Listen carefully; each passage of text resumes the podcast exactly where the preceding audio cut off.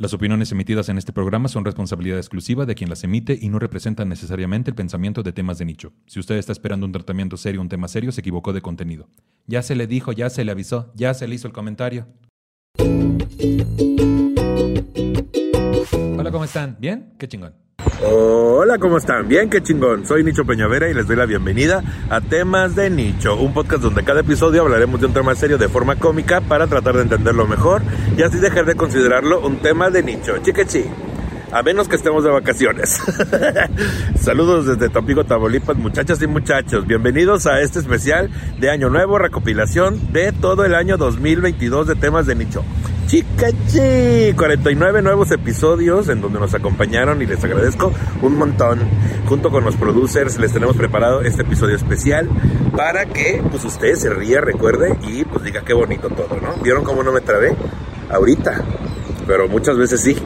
Realistas, la incidencia de la, por eso no, la inconsistencia no, la incidencia, fíjate, hay un cambio, hay un giro aquí que no esperaban. La incidencia de la frustración sobre cada persona varía. Transgredir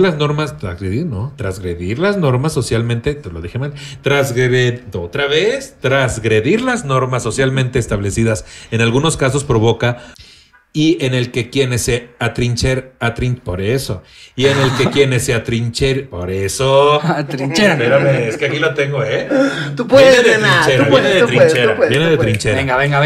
Y en el que quienes se atrincheran en la corrección política se asumen elevados en una plataforma moral superior a la de los demás. Y 6.5%, por ciento 6.5% siempre fueron solteras. Además, en algunos casos se combina con la terapia psicológica, con la farmacológica. No, por eso. Además, es que fíjate cómo lo dije mal. Es que aquí yo estaba diciendo. Es que acumulaste palabras. Se combina con la terapia psicológica y eso no es lo que está diciendo. Fíjate, lo que está diciendo es, además, en algunos casos, no en todos, no siempre, no precisamente, y no todo el tiempo. Bueno, algunos empleados de Netflix salieron para participar en la manifestación, a la cual se sumaron activistas trans y seguidores que exigían... No, lo dije bien, no. Es que ya se me bajó la pila. Muy bonito. Ay, es que estoy muy nervioso, te decía. Que exigían, es que yo soy comediante y le he cagado. Comunicación, algo así. ¿Verdad? Eso es lo que... Díceselos, Ofelia, porque... Bien. Se burlan de mi forma de hablar. Díceselos. Dicen que es incorrecta mis palabras. Y si te pusieras lentes, te decía. Y si te pusieras a acabar la primaria. Pero espérate, acá dice. Sus privilegios... Por eso, es que también, Charlie, ayúdame con los guiones, no seas llevado, espérate. Es que yo siempre le echo la culpa, pero ¿sabes? Es que yo leo muy mal, pero aparte tengo a alguien que me hace como revolverme. No sé. Me hace un batidillo, te decía. Es que, ay, pues que limpie después, ¿no? Es que ese es el problema, pero eso lo haría menos hombre. Cuando la edad avanza, va, por eso no, así no va. Vamos empezando bien, es que también. Voy en el renglón número 2, güey. ¿Qué pasará esto el día que yo viniera a grabar? Permítanme. Abuso de sustancias, estrés, decepción, sentimientos de autoculpa, baja autoestima y poca autenticidad, con otros sentimientos de odio. Por eso no, con otros no. De poca autenticidad con otros. Ah, ok. ¿Lo dije bien? ¿Ya? ¿Tú lo entendiste? Uh-huh. Yo también, muy bien. Es posible afirmar que en un momento dado, en una sociedad existente, por eso, no. Te voy a decir cómo dice. Permíteme. ¿Cómo dice, Nicho? Te voy a decir cómo dice. Te voy a decir otra vez, ¿sí? Ver, es que dime. Ahí te va otra vez. Ahí te va. Dice, nos quedamos entonces... Nos queda entonces detenernos a pensar en aquellas personas que viven de la creatividad cuando se trate de insultos o agresiones de personas morenas hacia otras de tez más clara. Yasnaya Eleanar no. Te voy a decir cómo dice, fíjate. A ver. Y la capacidad para mejorar sentimientos e impulsos fuertes, para manejarlos, perdón. Para manejar, sí. Para mejorarlos, no, porque si los mejoras... El impulso. Mejora tu impulso fuerte. No, manejar tu impulso fuerte. Manejarlo, sí, no se puede mejorar. Esa es la lineal. Uh-huh. La estructura no lineal, por eso, La estructura no lineal, una de las consecuencias que más comunes... Nos presentamos, no es cierto, lo traté de arreglar, pero así no era. Fíjate, lo voy a hacer otra vez. Un cursito, un doméstica. Uno de lectura rápida de 2 días. Es que mira, sí sé leer muy bien. pero no hablar lo que estoy leyendo. No sabes leer. No, te voy a decir qué pasa, güey. Pues sí es mucha presión, pero ahí te va. Otra vez. Un objetivo principal de la diversidad de cuerpo es la mejora del bienestar psicológico del individuo, especialmente, ¿no ves? Como ya todo se fue a la mierda. Ya valió madre. Íbamos re bien. Especialmente. Russell, que era por eso. Russell. Es que de repente se me va el ruso. Eso estaba fácil. Se me cruza el ruso, güey. Ay, vas también. No, están los rusos. Voy a intentar hablar de ellos. Quiero expandirme un poquito más antes de irnos a intras, por eso. Indetectable. Ok. Podemos desmitificar y por eso es que también. Es que está bien esdrújula esta palabra. Está bien esdrújula de sus letras. No te entiendo ni madres. Ay, yo estoy bien pendejo de mi... ¿Cómo se dice la otra? Hashtag andas bien esdrújula. Ay, espérate. ¿Cómo se dice cuando uno lee al revés? ¿Qué anda bien esdrújula? Dislexia. Ajá, es que está bien esdrújula de sus letras y yo estoy bien disléxico de mi pendejez. La soledad está mal vista y estigmatizada. Es un sentimiento asociado al miedo. Miedo a estar o acabar solos, reforzado por nuestra cultura y nuestra educación. Lee bien, pendeja. Mira, hija, a mí no me vas a estar diciendo que lea bien. Lee bien. Cuando ya me conoces. Tú escribe bien en Twitter, hija de la chingada. O problemas relacionados al mismo, que llevan una vida muy ajetreada. Por eso no. Pero ¿qué tal Oxford? Ajetreada. No, y a veces hasta agitada, ¿eh? Uno. Qué ajetreada. Sigo sin poder decir ajetreada. No, es que, a ver, no es una palabra fácil. Llevan una vida muy ajetreada. Sí. ¿Qué dices tú tantito?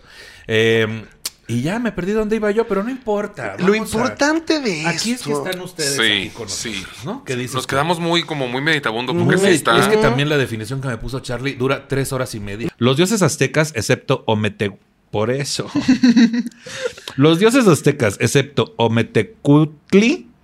Ometecutli. ¿Viste? Lo dije, ahora sí. No eran seres inconmovibles. No. Bueno, dice acá, por eso, es que primera palabra ya la deriva, me lleva la chingada, güey. Es que váyanse acostumbrando, porque esto va a ser así todo el tiempo. Dice, nivel alto de colesterol y triglicéridos en la sangre, que es dislipidemia. Esa. O alto nivel de grasas en la sangre. O... Dislipidemia. Es que no pude pronunciarlo nunca.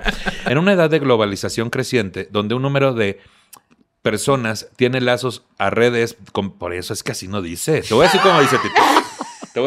Es que te voy a explicar. Oye, pero yo sabía que había como de 20 breaks de información de Canal 11. Tenemos TDA los dos, ¿eh? O sea, tienes la concentración. Nuestro bebé está vivo de puro. Todo bien.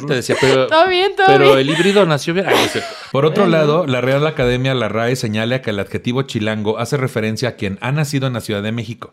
También se extiende a todo aquello pertenecivo, ¿no? ¿Qué? Es que eso es de provincia. Sí. Los investigadores continúan indagando acerca del vínculo, por eso ya lo había logrado. Lo habías hecho increíble.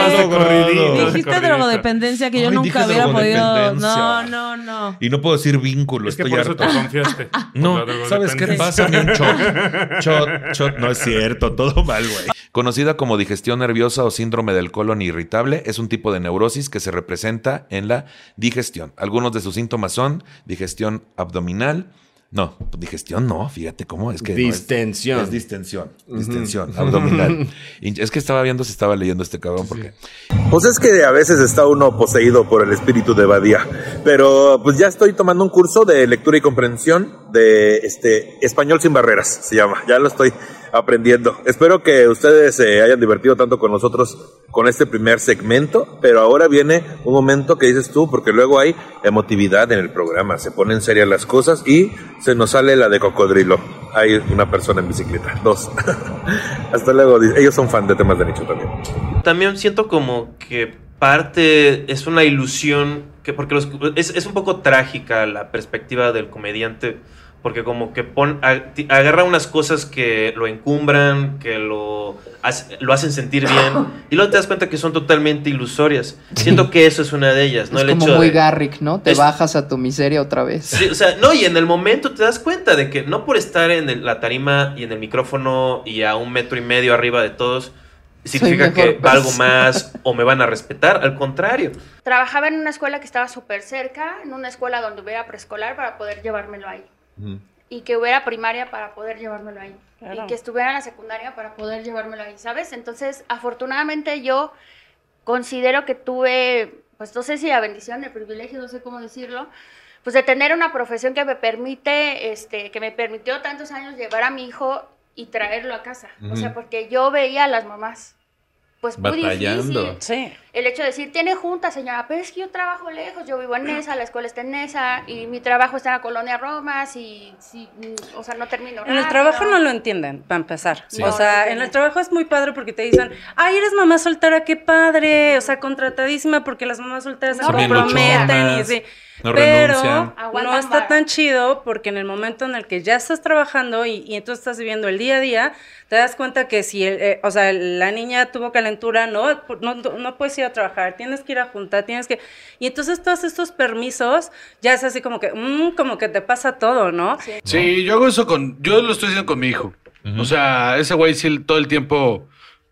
Desde muy pequeño, cuando empezó con el rollo, a los 3 años dijo, quiero una muñeca, y nadie lo cuestionó, nadie le dijo nada, fue y se le compró el bebé, que era un bebé, decía, quiero un bebé, se fue y se le compró su bebé, y anduvo con el bebé para arriba y para abajo, y con el que aprendió a hacer caca y la chingada, como sin el pañal. Nos costó $800,000 en Filipinas, así decías, en Filipinas el bebé. Sí, y y como era de las Filipinas, no es cierto, entonces... Tú, Freddy, ¿qué dijiste? Y luego traía su bebé para arriba y para abajo. Sí, traía su bebé para arriba y para abajo. Y de repente empezó, ¿quieres una princesa? Y entonces nos empezamos a vestir de princesas. Y andábamos por toda la casa. Yo andaba con unos vestidos de playa de Efni, que pues eran los únicos que me entraban, ¿no? Y Pero ¿qué tal un...? Ah, no es cierto. También dijiste que no, también. Sí. Esos... Entonces, para los que se nos están viendo, hice un ok. Pensé que era un culo. Oh, que la llegaste. No, a ver. Sí, mira, este tamaño. Entonces... andamos con los vestidos de... Sí, nos vestíamos de princesas y el güey tiene este rollo. A mí me gusta mucho pintarme las uñas. Entonces, como que un domingo cada mes nos sentamos a ver la tele y nos pintamos las uñas. Y por el tipo de escuela al que va, entonces no tiene ningún pedo. Entonces todo el tiempo anda así, le mama peinarse y ponerse moños. O sea, como que todo el tiempo es como... Nunca decirle, estas son actitudes de... Solo es, si te gusta, hazlo, vale madres. Y yo me tardé mucho en llegar a Comedy Central, porque porque yo era la señora. La tía. Hasta la fecha tú puedes escuchar, es una señora que sabe hablar de sus hijos, hay bien poquitas, porque se rinden, porque son muy señaladas.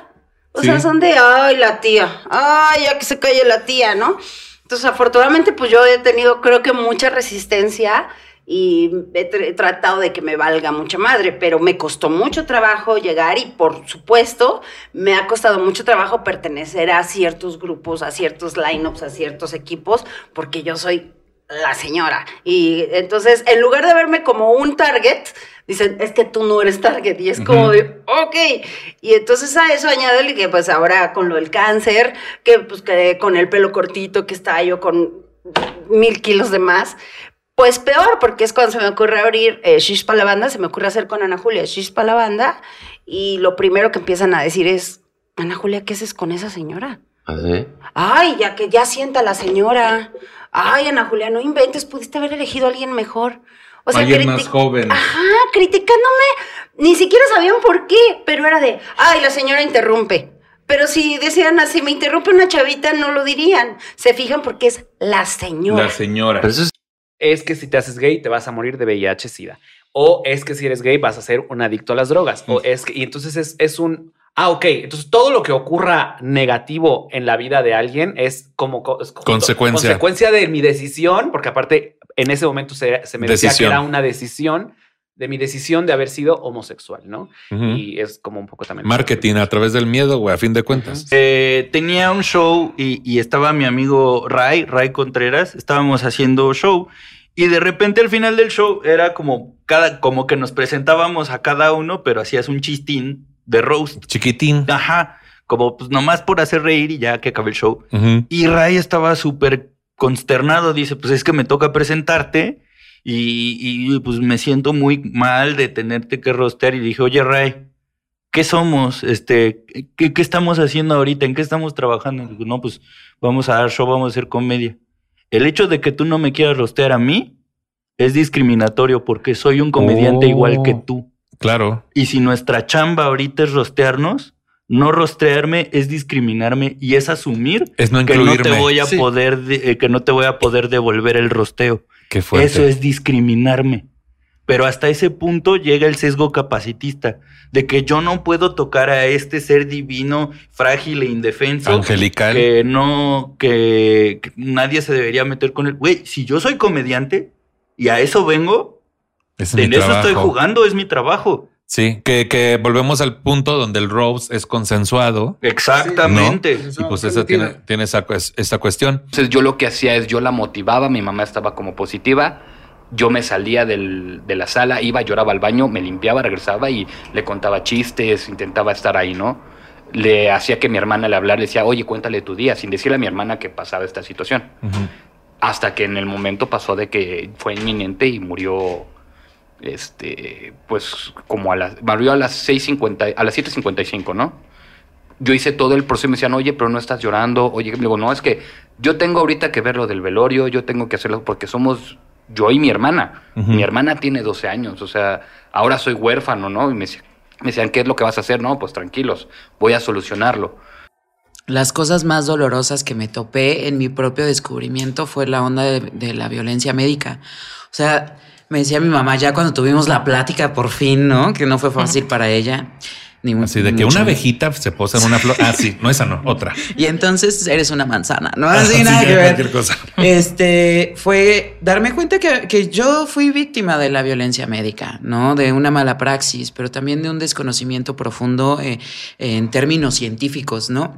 Pero me decía mi mamá como... Tienes que entender que para mí fue duro porque estabas en una mesa de metal rodeado de 40 médicos en la raza, que eran los médicos, decidiendo qué era lo mejor para tu futuro. Uh-huh.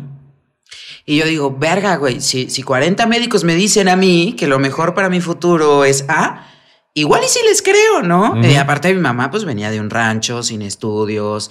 Uh-huh. Entonces, eso para mí fue... un tronón de tacha cabrón, que es lo que me motivó a empezar a hablar públicamente de esto. Uh-huh. Fue como de que ningún niño, niña, niñe vuelva a pasar por la minimización de su vida, ¿no? Tantito lo que dijiste de la familia es verdad. Yo cuando estaba en la preparatoria, en la secundaria, en la preparatoria, yo estaba en grupos de teatro, en grupos de canto, yo quería estar en teatro musical. No estudié mucho, pero... Yo, a ver, canta. Ay, sí, a ver, canta musicalmente. Y entonces, a ver, teatrifica musicalmente. Y entonces, no se pudo, güey. No se pudo seguir en eso. Porque sí sentía yo la exigencia de mi núcleo familiar de tienes que trabajar en algo que te dé de comer. Fuerte, güey. Entonces, eso se dejó en el olvido durante... Eso terminó a los 17 años, güey. Es que se queda en el olvido, pero en tu cora no, ahí se queda, hay un fracaso. Y entonces no creces un poco, como dices, creces chiquito de cierta manera, que no es culpa tampoco de la familia, lo hacen con todo el amor y la intención. Sí, porque quieren cuidarte, no quieren asegurarte un futuro. Pero a veces sí puede venir desde la frustración de no haber logrado cosas, pero mayormente viene desde no quiero que se den su madre, ¿no? Mm. Y entonces ya empiezas a trabajar y entonces pasan, güey, fácil unos 16 años o 13 años y me topo el stand-up, pero ya no estaba yo cerca de mi familia, estaba acá solo, ya me mantenía. Entonces pude darme ese lujo de empezarlo como hobby y se volvió mi vida. ¿Cuántas personas no tienen esa? Somos realmente afortunadas de tener esta opción. Sí. Pero muchas personas allá... en casita, así. Yo siempre he dicho, agarra eso que te apasiona y aunque sea de forma de hobby, mételo a tu vida en un porcentaje y después te vas a dar cuenta si va a crecer más. Tienes razón también en la parte de le está yendo muy bien. Entonces, eligió perfecto. Pero en el camino era, verga de qué va a comer, güey. Sí. ¿No? Verga de quién no. Espérate. ¿De qué va a comer? Verga de quién va a comer. No, tampoco. Seguimos creyendo que la realidad es que somos... personas de riesgo, ¿no? Por eso ahorita al principio apuntaba que yo no me tenía que cuidar para cuidar a alguien, porque eso sigue significando que yo soy un riesgo, que yo soy peligroso para ti, ¿no? Entonces, que si tú quieres tener sexo conmigo, si tú quieres ser mi pareja, y queremos empezar a tener relaciones sexuales. ¿Me estás preguntando a mí? Sí, o sea, Rodrigo puede ser peligroso, pero de otras formas. Ya lo vi, sí, yo ya siento un peligro. Yo por eso, mira, ya me estoy...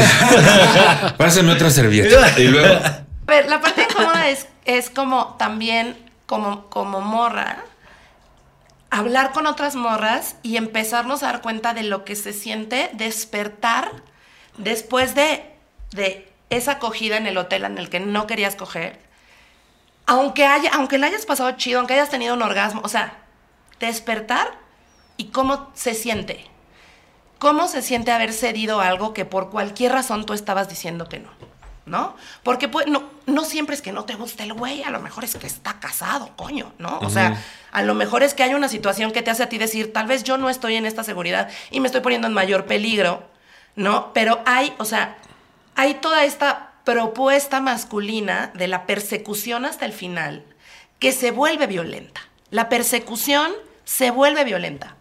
Y como es parte de un juego de seducción en el que están implicadas otras muchas cosas, porque como dices, yo estoy tomando, tú estás tomando, ¿no? Uh-huh, uh-huh. Tú tampoco estás sobrio, entonces se despiertan algunos de los demonios. Yo en mis 20s, todos los blackouts que tuve fueron de mezcal, porque me quería sentir muy cool tomando mezcal hasta que me empezaron a pasar verdaderamente cosas horribles. Uh-huh. En espacios, y esta es la tercera cosa la segunda cosa que es incómoda, en espacios que deberían de ser seguros. Digo, me encantaría que mi casa fuera un lugar, o sea, vivir con alguien y que se dedica a la parte creativa de arte o demás, escultura, eso está poca madre, llegar y ver pintura por todos lados y ver que alguien está creando. Pero si fuera mercadólogo, estaría feliz también. Ándale. Pero ahorita no lo estoy buscando como tal. Yo me llevé a lugares muy oscuros de abusar de mí mismo, de obligarme a tener sexo con gente que no quería tener sexo, hacer prácticas que no quería tener, obligarme a sufrir los celos.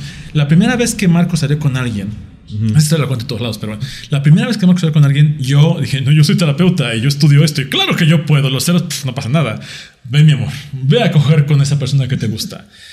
Salió del departamento y yo sentí, se me estrujó el estómago, se me hizo vacío. No podía con mi existencia. Me fui a la cama, saqué un helado, me puse a escuchar Taylor Swift y lloré, claro. Lloré horas. Y regresó y me dijo, ¿cómo estás? Y yo estaba inconsolable. Pero todo el tiempo me decía, Jaime, qué pendejo. O sea, tú no debes sentir esto, esto está mal, esto es tóxico, deconstrúyete, evoluciona, crece como el fénix. Y por otro lado también está, güey, creo que en mi caso, este pedo de revancha, de... yo voy a demostrar, yo voy a hacer. Y también tiene que ver con el ser gay. O sea, y van a ver, soy gay, pero voy a poder. Porque cada que tengo un triunfo, siempre digo, y siendo gay y lo logré, ¿me entiendes? Ah. Y de repente es como, ¿Por qué Nicho? O sea, porque está este asunto que yo le he dicho varias veces, que a veces los gays, o en mi caso, yo lo siento así, que a veces siento que tenemos que trabajar el doble o el triple para demostrar que aunque no estemos en el privilegio, podemos. Yeah. Y de repente viene esta sobreexplotación, y creo que tiene que ver totalmente en mis trabajos, de que vean que soy el número uno, que vean que soy el más comprometido, que vean que no necesitan excluirme. Como si tuvieras que demostrar el doble, no sé cómo decirlo. Pues es una búsqueda de validación en todos los sentidos. En todos los sentidos. O sea, es este pedo como de... a partir de tus inseguridades y de tu persona. Y de lo que la sociedad te demostró que pasa con los gays en los trabajos o que pasa... Y no me estoy yendo a gente menos privilegiada, como una persona trans, güey, que de repente dicen, pues tiene que trabajar de esto y de esto. Que afortunadamente ya se está diversificando, pero sigue siendo ahí un pinche estigma. Entonces... pero que desde antes. Sí. O sea, a mí lo que me resonó mucho, o sea, yo sí, yo llevo, y esto lo hablo incluso en el show de stand-up, porque fue algo como que a mí me pegó mucho. Yo llevo muchos años con depresión. Los primeros recuerdos que tengo de depresión fuerte, o sea, verdaderamente depresión fuerte es a los 12 años, que es muy joven. Y gran parte de lo que creo yo que indujo como... esa depresión fue que yo no podía adaptarme a un entorno social y el bullying que mencionaba ahorita. Fue muy difícil para mí como sobrellevar emocionalmente esa parte, o sea, porque era muy feo. O sea, realmente mi vida social a esa edad era muy fea porque no lograba encajar, no lograba comunicarme, no lograba sentir ni siquiera cariño por la gente que me rodeaba. Uh-huh. Y sí creo que gran parte de haber desarrollado una depresión tan fuerte a esa edad fue eso. Estar derrotado también duele. Claro. Y saber pararte y caminar adelante también duele y te sirve. Mi primer negocio que puse me costó, yo trabajé un año vendiendo libros en Pachuca, en Tulancingo, y ahí iba todos los perros días a benches vender libros de primaria. Pude sacar la escuela más grande de libros de alumnos, me compró a mí. Entonces junté como 80,000, 90,000 pesos en un año. Entonces yo a mis 21 años decía, no mames, soy el rey. 90,000 varos, papá. En mi mente siempre estaba el clásico viaje de mochilazo por Europa. Y dije, ahora sí, me lo voy a poder dar con mi dinero. Y me entró esta cuestión del comerciante y la chingada.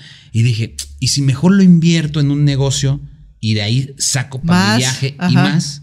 Ah, pues órale, me puse a investigar, puse mi cibercafé. Eso, como todo mundo. Puse el ciber ahí en la avenida, Cuarta Avenida, en la Colonia de las Flores de Ciudad Nesa. ¿Con impresora o sin impresora? Con impresora a color y blanco y negro. Le puse jaula a cada CPU. Con activos. Agarré pantalla plana. No, era el ciber, era el chido, ¿no? Sí, sí, sí. Y ahí estoy y quebré. Y se me fue. Quebré a los 4 meses. Se me acabó mi sueño. Pues perdí. Es que lo hubieras puesto privadito si se te llena de gays ahí a hacer cosas. Chavas. Perdí mis 80,000 pesos. Perdí mi viaje a Europa. Perdí todas mis ilusiones. Y además, cargando con toda la gente que me decía, ¿Qué te dije? Mi papá, es que te hubieras comprado un carro. Chingada madre. Esa del internet, ¿qué? El único recuerdo que tengo es real. Ya cuando estaba en proceso de salir mi mamá, a mí ya me dejaba, ya tenía como libertad condicional, ¿no? Porque me iba con mi abuela y cuando me tenía que ir a dejar, mi mamá no estuvo todo el tiempo en Santa Marta, estuvo en Tepepan, que era en ese tiempo un centro como psiquiátrico, ahorita ya es más formalón. Unas escaleras que dan hacia la entrada, son las únicas, del único que me acuerdo hace 5 o 6 veces que fueron las subidas. Sí, claro. Es el único recuerdo que tengo realmente. ¿Te tenía que llevar tu abuela? Sí, o sea, algunas veces para ver a tu mamá. Sí, a dejarme ya. Ah, o sea, podías salir y entrar. Sí, ya cuando estaba ya en ese proceso de salir. Tú ibas a decir algo. Le iba a preguntar a Nicho, güey, ¿no te pasa o no te pasó en esta montaña rusa de subidas y bajadas, con la cual me identifico muchísimo, que, güey, hay momentos que dices, no mames, si estoy bien gordo, y de repente más adelante ves fotos de ti mismo y dices, a la verdad me veía muy bien? O al revés, sí, me pasan las dos cosas. Ajá. Pero eso le ocurre, yo creo que a cualquier persona, más allá de la parte de... Yo pensé que era un sesgo de gordos. No, yo creo que no solamente con la cuestión del peso, sino incluso con la belleza estética, ¿no? Sí. Cuando pasa y decías hace 10 años en la secundaria no te sentías tan bien físicamente o atractivo, y ves y dices, me veía bien. O sea, porque no me valoraba. Y justo ese es el punto. Cuando uno anda en otro proyecto o en otra cosa y que el casting mándamelo en video o lo que sea, pretextos más útiles para uno para decir, no, es que mejor no lo mando. Sí. Pero esto nos pasa a todas las personas, güey. Oye, aquí salió esta vacante, te la ofrecemos. Es que hay un par de cosas que no sé hacer. Las vas a aprender sobre la marcha, güey, ¿no? Que cabe mencionar que en este mismo proyecto del Último Teatro del Mundo es donde ganas el premio Metro Mejor Actor de Reparto. Sí, que fue todo como una sorpresa, ¿no? O sea, y que también... Muchas veces también los proyectos hacen que vayas como creyendo más en ti. Porque a veces, o sea, vas justo todo inseguro a la audición pensando que no eres ni lo indicado y etcétera. Y después ya estás ahí y también es como de... Ay, o sea, empiezan a pasar cosas buenas, ¿no? O sea... No, aquí no lo encuentro. Sobre todo cuando es la comida de mi mamá. Yo sí soy muy familiar, demasiado familiar. Y sí no puede pasar más de un año sin que pueda estar con los míos porque... Digo, luego cuando son mucho tiempo ya dices, ya... ya me voy. Ya. Pasa algo similar. Estoy recordando, ¿verdad? Yo siempre lo he dicho. O sea, lo único que necesitas y pruebas están en Instagram, en TikTok y demás. Pruebas están de que lo único que necesitas es tu celular, internet y creatividad. Y un buen audio. Y nada ya, más. O sea, de hecho, o sea, si grabas una historia y te apuntas a ti mismo, el audio está bien. Sí, porque claro. Las bocinas están apuntando hacia ti. Entonces, es lo único que necesitas. O sea, si eres lo suficientemente creativo, lo único que necesitas, tú lo has hecho con un celular, has hecho TikToks, un aro de luz y listo. Y al principio sin aro de luz. Ajá. En ese tiempo que fue, febrero o algo así, abril, no sé, oímos que mataron a unas personas por cobro de préstamos, güey. Y ahí fue con donde yo Sí, me volé. Sí. Dije, güey, ya estoy en este pedo, me van a matar. Que llegaron unos güeyes con una moto y mataron a dos señoras porque debían de gota a gota. Son temas diferentes. Sí, sí, pero que eran un préstamo gota a gota, la chingada. Y yo ahí fue cuando yo dije, sí, pero mientras tu paranoia ya valió, se disparó hasta el cielo. Entonces, le cuento a mi mujer, empezamos a investigar qué podemos hacer. Nos dicen que hagamos la denuncia, hacemos la denuncia por teléfono, 911, nos van indicando qué hacer. Y en ese momento te dicen, güey, caíste en una broma, güey. Uh-huh. O sea, nadie te va a cobrar nada. O sea, tampoco por eso pidas más y ya no pagues, ¿no? O sea, no lo hagas, güey. Porque también mucha gente hace eso, ¿eh? Como saben... no, es que mucha gente como ya...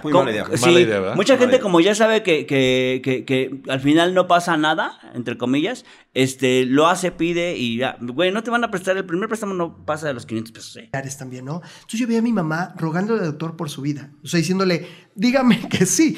Y mi mamá se puso muy fuerte porque no quería soltarse a llorar porque yo estaba atrás. Claro. Y entonces, yo estaba igual, los dos aguantándonos el dolor. Cuando llegamos a la casa y llegamos, el camino al departamento fue silencio brutal. Yo iba en mi mente diciendo, ¿qué va a pasar? ¿Qué estamos haciendo? Ya está el diagnóstico, o sea, ya está hecho todo, ¿no? Y mi mamá, se iba, regresaba, ¿no?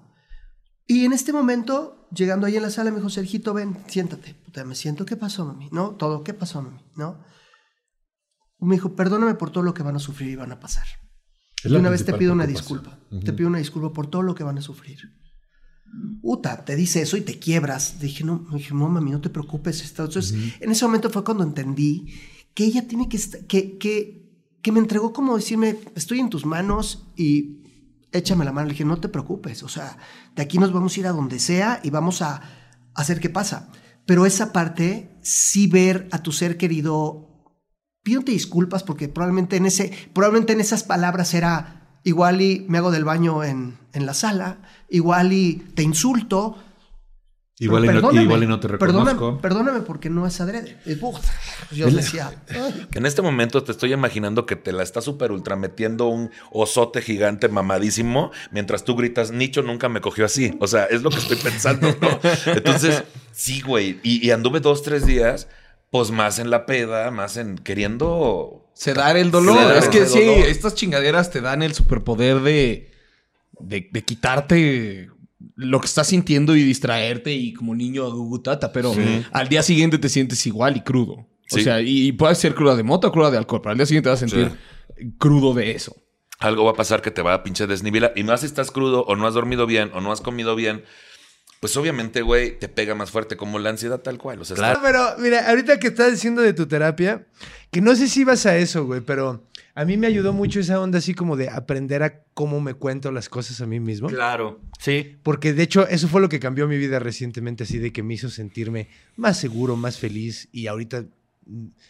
No es que me esté yendo de no mames, pero, güey, me siento como una persona exitosa porque estoy cumpliendo las cosas que quiero, güey, y cosas así. Y mucho viene del hecho de cómo me cuento a mí las cosas, cómo... Si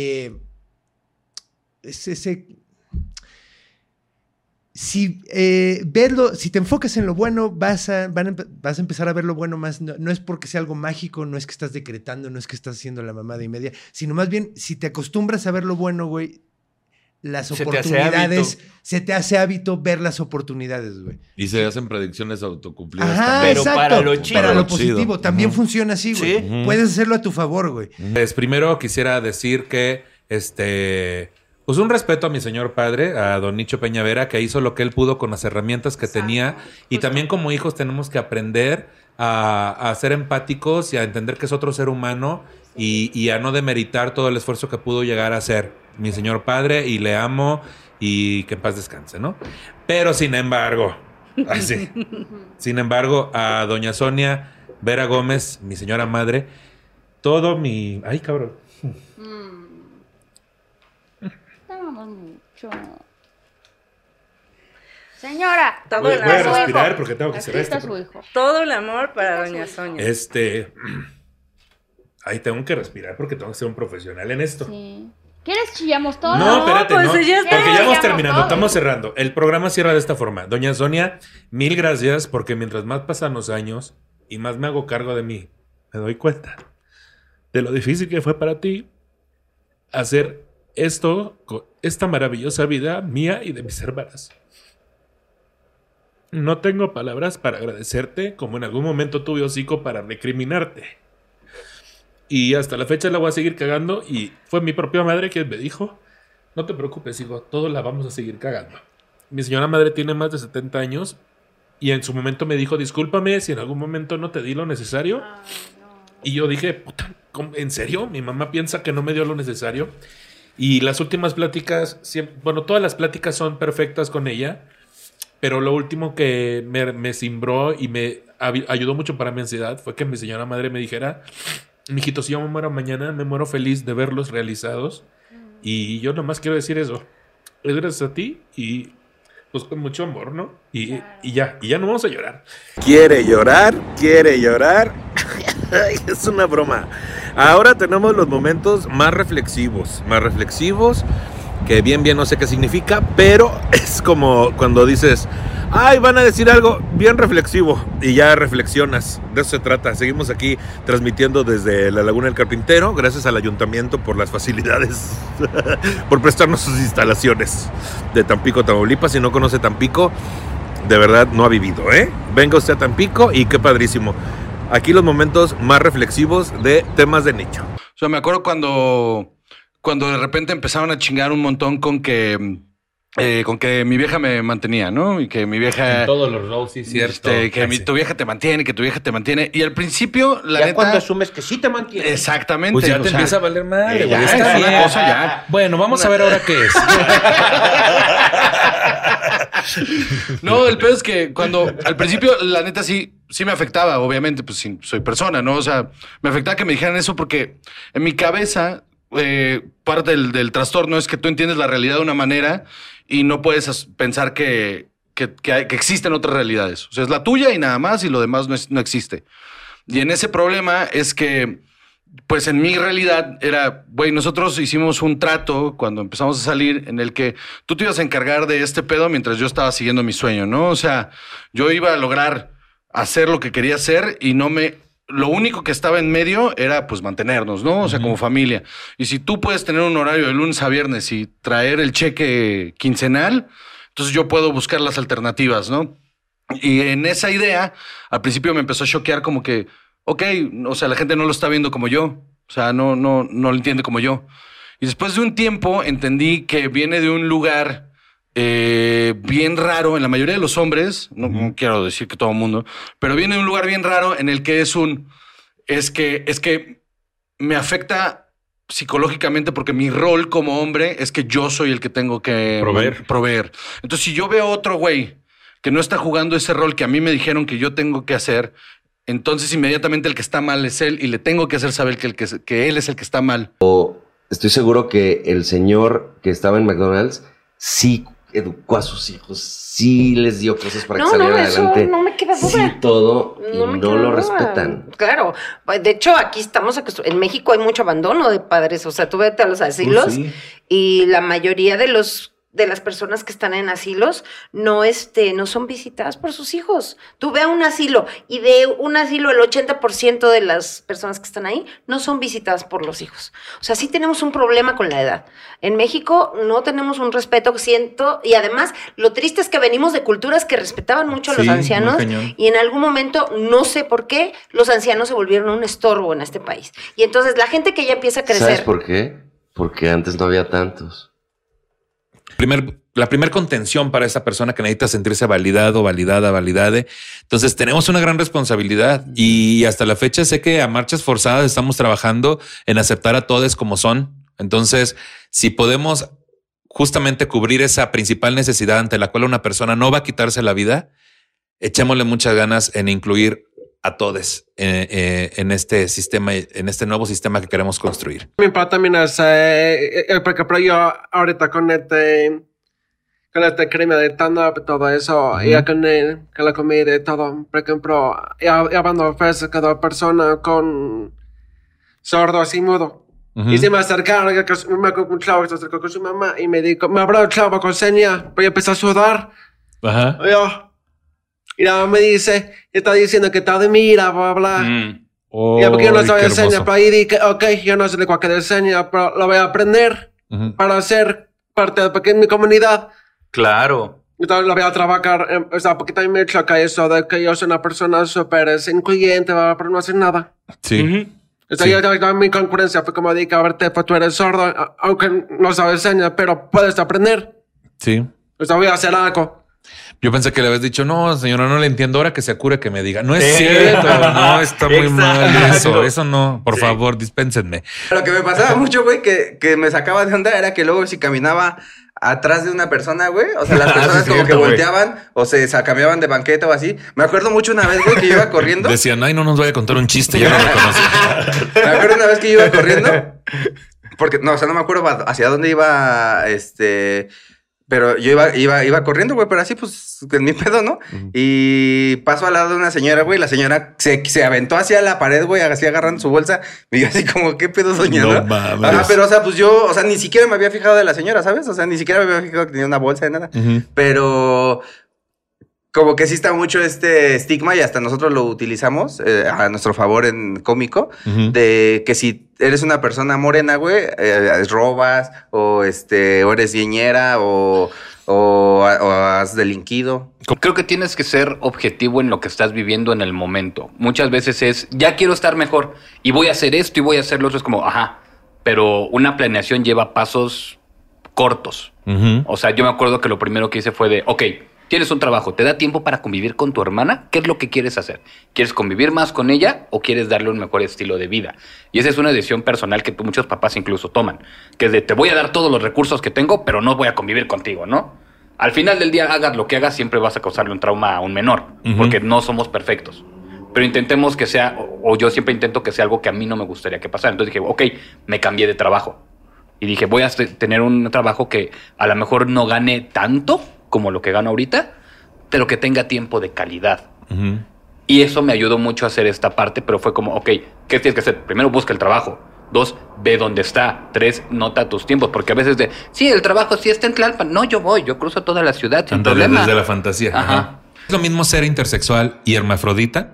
Muchas veces utilizan el término hermafrodita para referir a las personas intersexuales, lo cual no es correcto, debido a que este término es propio de la biología y la zoología.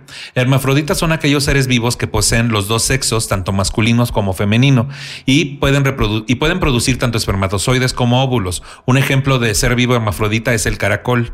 Las personas intersexuales, aunque posean una combinación de ambas características sexuales, solo van a producir espermatozoides u óvulos. No son capaces de producir gametos masculinos y femeninos a la vez, sino solo de un tipo, por lo que no es lo mismo ser intersexual y hermafrodita. Las personas intersexuales no son hermafroditas. No es adecuado utilizar hermafrodita, sino intersexual. Personas intersexuales, variación intersexual y o rasgos intersexuales. Entonces, ahí está la diferencia. Erradiquemos ese término para las personas intersexuales. Ahora, en cuanto a los mitos, un poco más de esto. Los mitos, te decía, que pueden volar, ¿es cierto? Así te decía, cualquier cosa. Tenemos un idealizado mucho el éxito se ve así. Y si tú puedes cambiarlo un poco a lo que sea que va más contigo y adoca a tus sentimientos y a tu manera de ver el mundo, creo que es mucho más liberador y creo que, al menos a mí, me ha ayudado mucho más en dejar ir como cierta presión y como que me siento más libre y más entendiendo el trabajo que hay que hacer para llegar a ciertas cosas y también entendiendo por qué no tengo algunas cosas, por qué he decidido ciertas cosas que no quiero hacer, ¿sabes? Y creo que es bueno, creo que es liberador y creo que poquito a poco, pero es un trabajo de años que llevo yo. Pero el resumen terapia es que no, o sea, es más trabajo interno. Creo. Sí está padre bajar de peso también por salud y cosas así. Claro, pero si no pasó nada, pues tráiganme 2 charolas de tacos. No es lo que quería decir. No, no es cierto. Güey, o sea, yo todo el tiempo he tenido problemas con mi peso, que sí subo, que sí he sido muy flaquita, que de pronto he estado más acá buenona y que de pronto me subo un poquito de peso. Y en ninguna de esas etapas he estado a gusto. ¿Sabes? En todas me he visto así como de que no, es que no está bien, es que no está bien. Y de pronto dije, güey, no es el peso. O sea, puedes ser la más flaca o puedes estar llenita o como sea y estás incómoda, eres tú. Entonces, güey, ya no te estés preocupando ni lateando por lo que pesas y por lo que comes. Mejor busca calmar tu inseguridad porque no es el peso, siempre eres tú. De repente hay personas y hay personas cercanas que conozco y personas que son muy activas en ciertas causas y luchas que es como de que no, abajo la homofobia, güey, la misoginia, no el patriarcado, no la transfobia, etc. Y de repente les tocas tantito la gordofobia y es como de Ah, sí. Bueno, pero es diferente. Y es como de... No, hermana, es lo mismo que el racismo y es lo mismo que la misoginia y la homofobia. O sea, estás vulnerando a un grupo de acuerdo a ciertas características que a ti no te parecen correctas cuando en realidad pues no tendrías por qué tener ningún tema. Entonces, en general como sociedad, también creo que es como uno de esos temas que dicen, no sé si estamos de acuerdo, entonces no nos podemos sumar a esta lucha de la gordofobia. O sea, sí abajo las prácticas en contra de la homosexualidad y de las personas transgénero y de las mujeres, pero de los gordos, no sé si estoy listo para esa... Porque ellos sí lo pueden cambiar. Ah, ¿qué dices tú? Exactamente. Porque ellos sí los pueden cambiar, ¿no? Porque involucra la salud, porque es un tema de salud. Uy, es un tema de salud. Está el señor este que dice, no, es que es por salud. Y yo... Si fuma como locomotora, señor. Salud. ¿Qué decías? Si fuma como lo comía, decías. ¿Sabes quién lo comía? Uy. Ah, no es cierto. Uy, todo. Ah, no es cierto. Esa es otra historia. Dije, no, pues es que este es mi cuerpo y siempre he sido una persona pues que me gusta mostrar mi cuerpo y que me gusta, ¿sabes? O sea, como muy coqueto y me gusta que la gente pues lo vea y que diga, ay, qué rico. Y yo diga, ya sé, perdón, hermana, ¿no? O sea, como tengo esto en mí desde muy chiquillo y Y justo el tema es que hace poquito subí unas fotos a Instagram con lencería masculina que le llaman, porque dije, pues sí, o sea, la tengo ahí, no me la había puesto como tal, y dije, pues me la voy a poner ahí, que me tome unas fotos monas y las subo a internet. Y justo la respuesta es como de... Ay, no, como... Un shock. Ajá, es como de... ¿Cómo este hombre gordo se atreve a ponerse de entrada lencería? Y luego tomarse fotos porque se le ve el cuerpo y luego subirlas. Y es como, pues es que es un cuerpo igual que cualquier otro. Y así como el cuerpo del mamado es sexual y el cuerpo del delgado es sexual y el cuerpo de la persona en silla de ruedas es sexual. Yo también soy un ser sexual y también quiero explotar eso y también quiero explorar eso.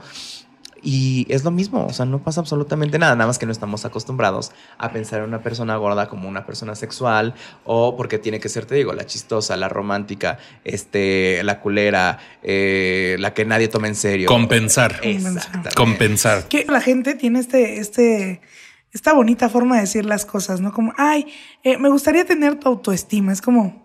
Perdón, ah, no, sí. O sea, perdón por vida, qué valiente. Es como, pues nada más así yo estoy, ¿no? O qué sea, valiente eres, Ruby. Ajá. Ya vi la foto que subiste. Qué valiente. Qué valiente.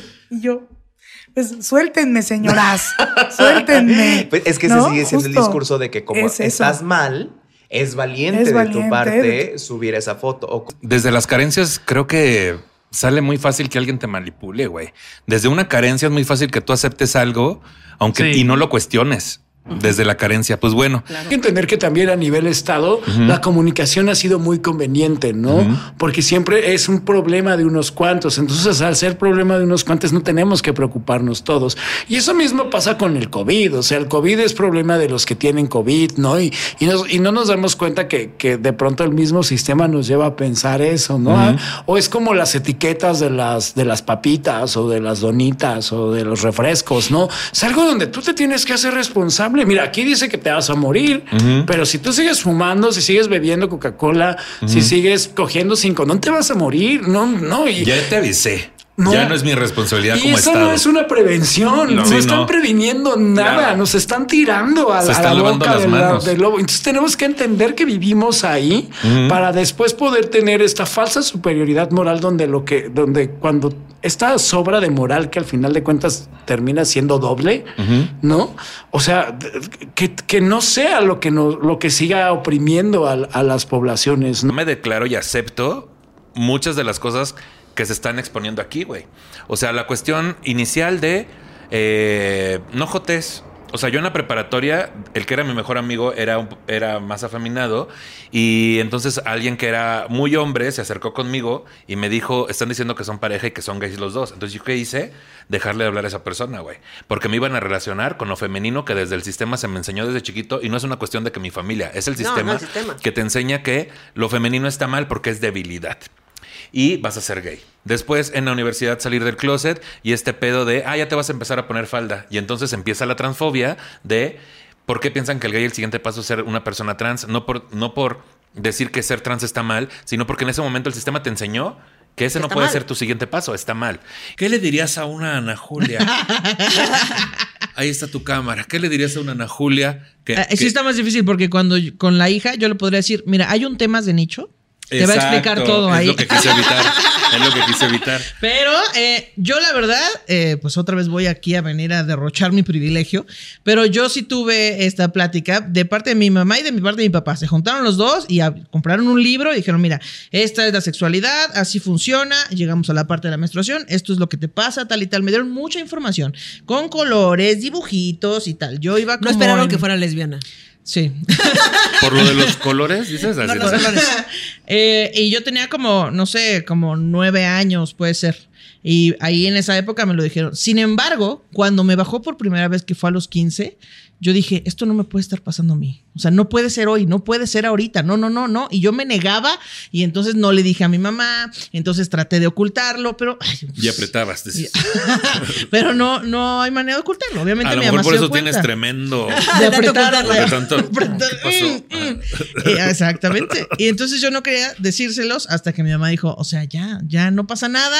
Esto es algo completamente normal, es que son las toallas, ya sabes cómo se usan, si tienes dudas pregúntame. Yo sí tuve esta plática, pero también conozco amigas que fue así de que no, pues un día me empezó a sangrar la vagina y llegué toda espantada con mi mamá y dijo, ah sí, ponte esta Cotex y me puse el pegamento para arriba, ¿sabes? Una cosa muy desafortunada. Y sí te puedo decir que no podemos juzgar o señalar a una persona porque todo mundo quiere algo mejor de lo que tuvo. Claro. O de lo que tuvieron sus papás, o de lo que tuviste el año pasado. Y si no, a mí me parece como una actitud un poco mediocre el no querer eso. No aspirar a más. Como aspirar a más de, ay, sí, porque ese güey como no pertenecía a ese círculo, ahora quiere pertenecer. Pues sí, pendejo. Sí, es obvio. Es obvio, claro que quiero pertenecer a un círculo mejor. Pero también puede ser el origen justo de una adicción, güey. Porque... se da de forma desmedida. Ahora, imagínate que mi adicción fuera a los yates, estaría verguísima. Como Tarzán. Mi ex marido. Desde a los 3 meses ya tenía novia y ahorita ya vive con ella. Qué pesada. Bueno, sí. Es que no quiere ver, él no quiere una novia, quiere una mamá que lo cuide, que le dé de comer, que le diga esto, que lo vaya guiando. Y ya cuando siente que se satura, pues se va. Este tema de Nicho va a ser verdadazos, ¿verdad? Por lo que voy viendo. Pues no sé, mi amor, pero mira. Pero ustedes sacan lo de su ronco pecho. Sí, o sea, yo creo que hay 2 tipos de personas. A ver. Cuando terminan una relación, la gente que le tiene miedo a la soledad y que luego se agarra a alguien, que esas personas se llaman personas puente, la persona de la que tú te aferras para no estar sola, y las personas que se agarran los huevos y que dices, ok, y es bien bonito, yo soy la segunda, yo estoy sola, y ahorita que me estoy acordando qué me gustaba hacer. Ay, claro, o sea, a mí me gustaba hacer esto, y lo dejas de hacer porque es que se incomoda. O sea, creo que hay muchas cosas muy, muy... valiosas de el trabajo enajenante, que como es la disciplina, el orden, aprender a ser productivo en general, porque pues vivimos en un mundo de productividad. Entonces eso está muy chido, pero pues ahorita yo me cuesta mucho trabajo encontrar el momento de, bueno, ahorita este día solamente voy a dedicarlo a escribir. ¿De cómo? ¿Escribir? Claro. ¿Eso qué hace? No, ponte a hacer otra cosa, ¿no? Y entonces la mente te está persiguiendo y hay como mucha, sobre todo hay mucha persecución propia, ¿no? Para seguir trabajando, ¿no? Si no trabajo, no tengo dinero. Que aparte eso es lo cabrón, que son lógicas las cosas que piensas. Claro, si no trabajo no tengo dinero, pero no volteas a ver si... Pero bueno, ¿necesito un chingo más o no lo necesito? Sí. No, no importa, no, más, sí, te vuelves más, en un verdugo, en tu autoverdugo. Literalmente estás tú mismo... presionándote siempre a las metas a hacer, ¿no? Como que tienes acá la sombra siempre. Sí, acá. Que no sé si se trata. Y la neta, me cansé de decirle a la gente ese tipo de cosas porque entendí que no todo mundo es emprendedor. Hay gente que le gusta ciertas reglas, vivir cómodo, tener alguien a quien. El viernes, mira, vámonos. Porque ser emprendedor también tiene cosas que nadie ve, que es no descansas. Trabajas 24/7, los primeros años es una putiza, nadie se fija en ti. Los primeros años es lo peor del mundo porque tienes que estar aguantando vara de todos lados y la gente solamente ve el éxito. Pero me refiero a que yo dije algo en el especial y sigo pensando en lo mismo, güey. No te esperes a que alguien confíe en ti más de lo que tú mismo debes de confiar. Claro. También si dejas eso a la otra persona, pues no, güey. Sí, se lo dejas a los demás y ahí es donde te empiezas a frustrar porque hay validaciones que no te llegan por bueno que seas. Claro. Tienes que generar tus propias oportunidades y a partir de eso y quienes empezaron a hacerlo, por eso ahorita creo que sí el camino es ese, que cada quien genere sus propias oportunidades. Sí. Y aparte está más chido porque como dice Carlos, puedes monetizar tus cosas, pero también puedes pasarle el micrófono a quien tú quieras. También. O sea, si tú lo produces, si tú lo dominas, pues tú puedes subir y trepar a tu barco a quien tú quieras y pasarle la voz a quien sea y pasarle la estafeta. Y eso también está bien chido. Ya no es como de, ajá, es que en esta plataforma están cubriendo una cuota. No, ya eres tú decidiendo lo que tú quieras decidir. Yo el otro día estábamos ahí en Chispa la Banda y invitamos a Carol Solís. Y entonces, bueno, que es... Me enteré que no es periodista de profesión, pero lleva muchos años dedicándose al periodismo. Sí, me encanta. Y entonces, pues le preguntaba justo de qué pensaba sobre que van a utilizar la comedia para contar cosas de noticias o de qué pasa en el país. Entonces, me dijo algo muy cierto. Pues, tienes un micrófono enfrente y quieras o no, sea tu hobby o no sea tu hobby, seas uno famoso, famosa, pues estás llevando un mensaje a gente. Estás influenciando a 2 personas, o a 3, o a 100, o a 1000, o a 1,000,000. Entonces, pues darnos cuenta de que lo que decimos repercute en tu ano. Como diría Carlos. Que repercute en tu ano. El de yoga, ¿no? El de la yoga, el yoga teacher. Pues yo digo que sí que repercute en su ano. Esa sería una solución muy buena, güey. Sí, que lo que digas repercuta en tu ano. Te aseguro que hay mucha gente. Bueno, hay unas muy atascadas que sí dirían machas. No, yo en ese sentido estoy muy de acuerdo. En realidad, yo ya no me defino como vegano precisamente porque creo que el veganismo se ha vuelto una cosa de consumo y sigue siendo a favor del ser humano. Entonces yo lo que creo es en el contraespecismo, que creo que esa es la fuente de todo el pedo. Finalmente estamos en una época en la que estamos hablando de ir en contra de la discriminación en todas sus vertientes. Y la primera forma de discriminación que nos enseñan cuando somos niños es estos animales son de consumo y estos hay que cuidarlos. Los perros y los gatos hay que protegerlos, pero un cerdo no hay pedo, güey. Si les pueden cortar el cuello, güey, y hacer los taquitos. Yo creo que por ahí es donde a mí me pegó, como el pedo ni siquiera de... voy a comer hamburguesas de lenteja, sino más bien como identificar, verga, güey, pues sí soy bien especista. Todos somos, güey, y la verdad es... ¿Cómo identificar, verga? Yo te puedo ayudar. Ah, no, sí, claro. Yo también. Puedes desaparecer y no dejar un rastro, ¿no? Has escuchado mucho de esto seguramente. Pues sobre todo como a través del activismo y es que me han... como yo ya lo veía, ¿no?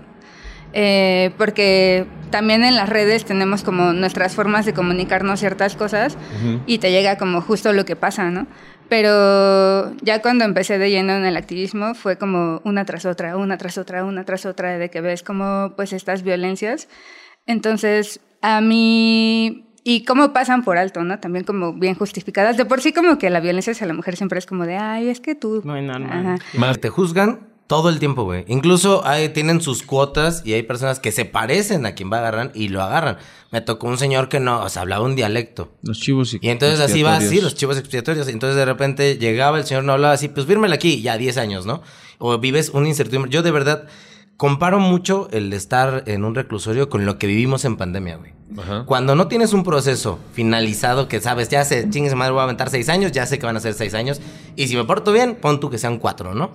O beneficios que tienes. En la pandemia igual, güey. O sea, empezamos con 40 días y después te llega la incertidumbre. ¿Es cuándo? Lo que te mata realmente es la incertidumbre que tienes. Y allá adentro llegas por algo que no hicieron y entonces te enseña, bueno, ¿quieres hacer lana? Bueno, entonces ahora sí voy a salir y ahora sí me los voy a chingar. Y ahora cuando va saliendo... Resentimiento. Güey, te juzgan bien gacho. O sea, yo estuve... Y ahí me siguen diciendo, eres un ratero. Ahí te va. Yo estuve por vender carros, pero por sacar a las personas que estaban en buró de crédito. Facilitar, les ayudaba, güey. Y todos pagaron. Todos. De ahí no hice casi nada de lana. Era lana que me daban así, güey, gracias por ayudarme. Nada más. De ahí no hice mi lana que yo tenía. Y aún así me siguen siendo ratero. La obesidad, ¿cómo se define? ¿Cómo podemos decir que una persona tiene obesidad? Y que aquí empezamos con las palabras. Digo, al final, cada quien se refiere a su propio cuerpo como quiera. Pero el término correcto es decir persona que tiene obesidad. Así como persona que vive con VIH, no hay que decirles ni obesos, ni o sea, es... tiene obesidad, porque el decir es una persona obesa es como definirle en un todo y no debería de ser así. Pasa lo mismo con otras condiciones que van muy de la mano. Es que es diabético, es hipertenso. Eso está mal, es persona que tiene diabetes o que vive con diabetes.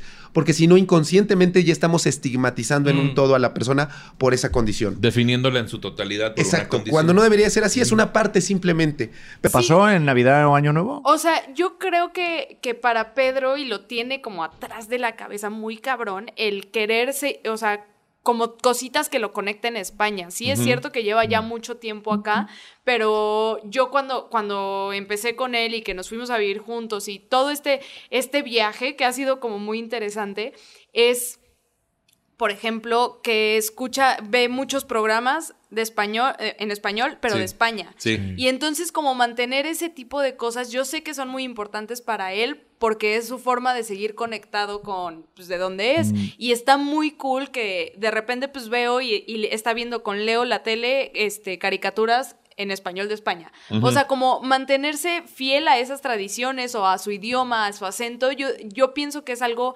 muy cool, que está muy padre que él defienda, pero a veces como todo este tema de adaptarme, si es como, pues, o sea, no sé, por decir cualquier cosa de, esta película la estamos viendo doblada en español de España y empezamos a ver Los Simpsons en español de España. Que el doblaje de España es, precioso. No, exacto, ¿ves? Y yo así.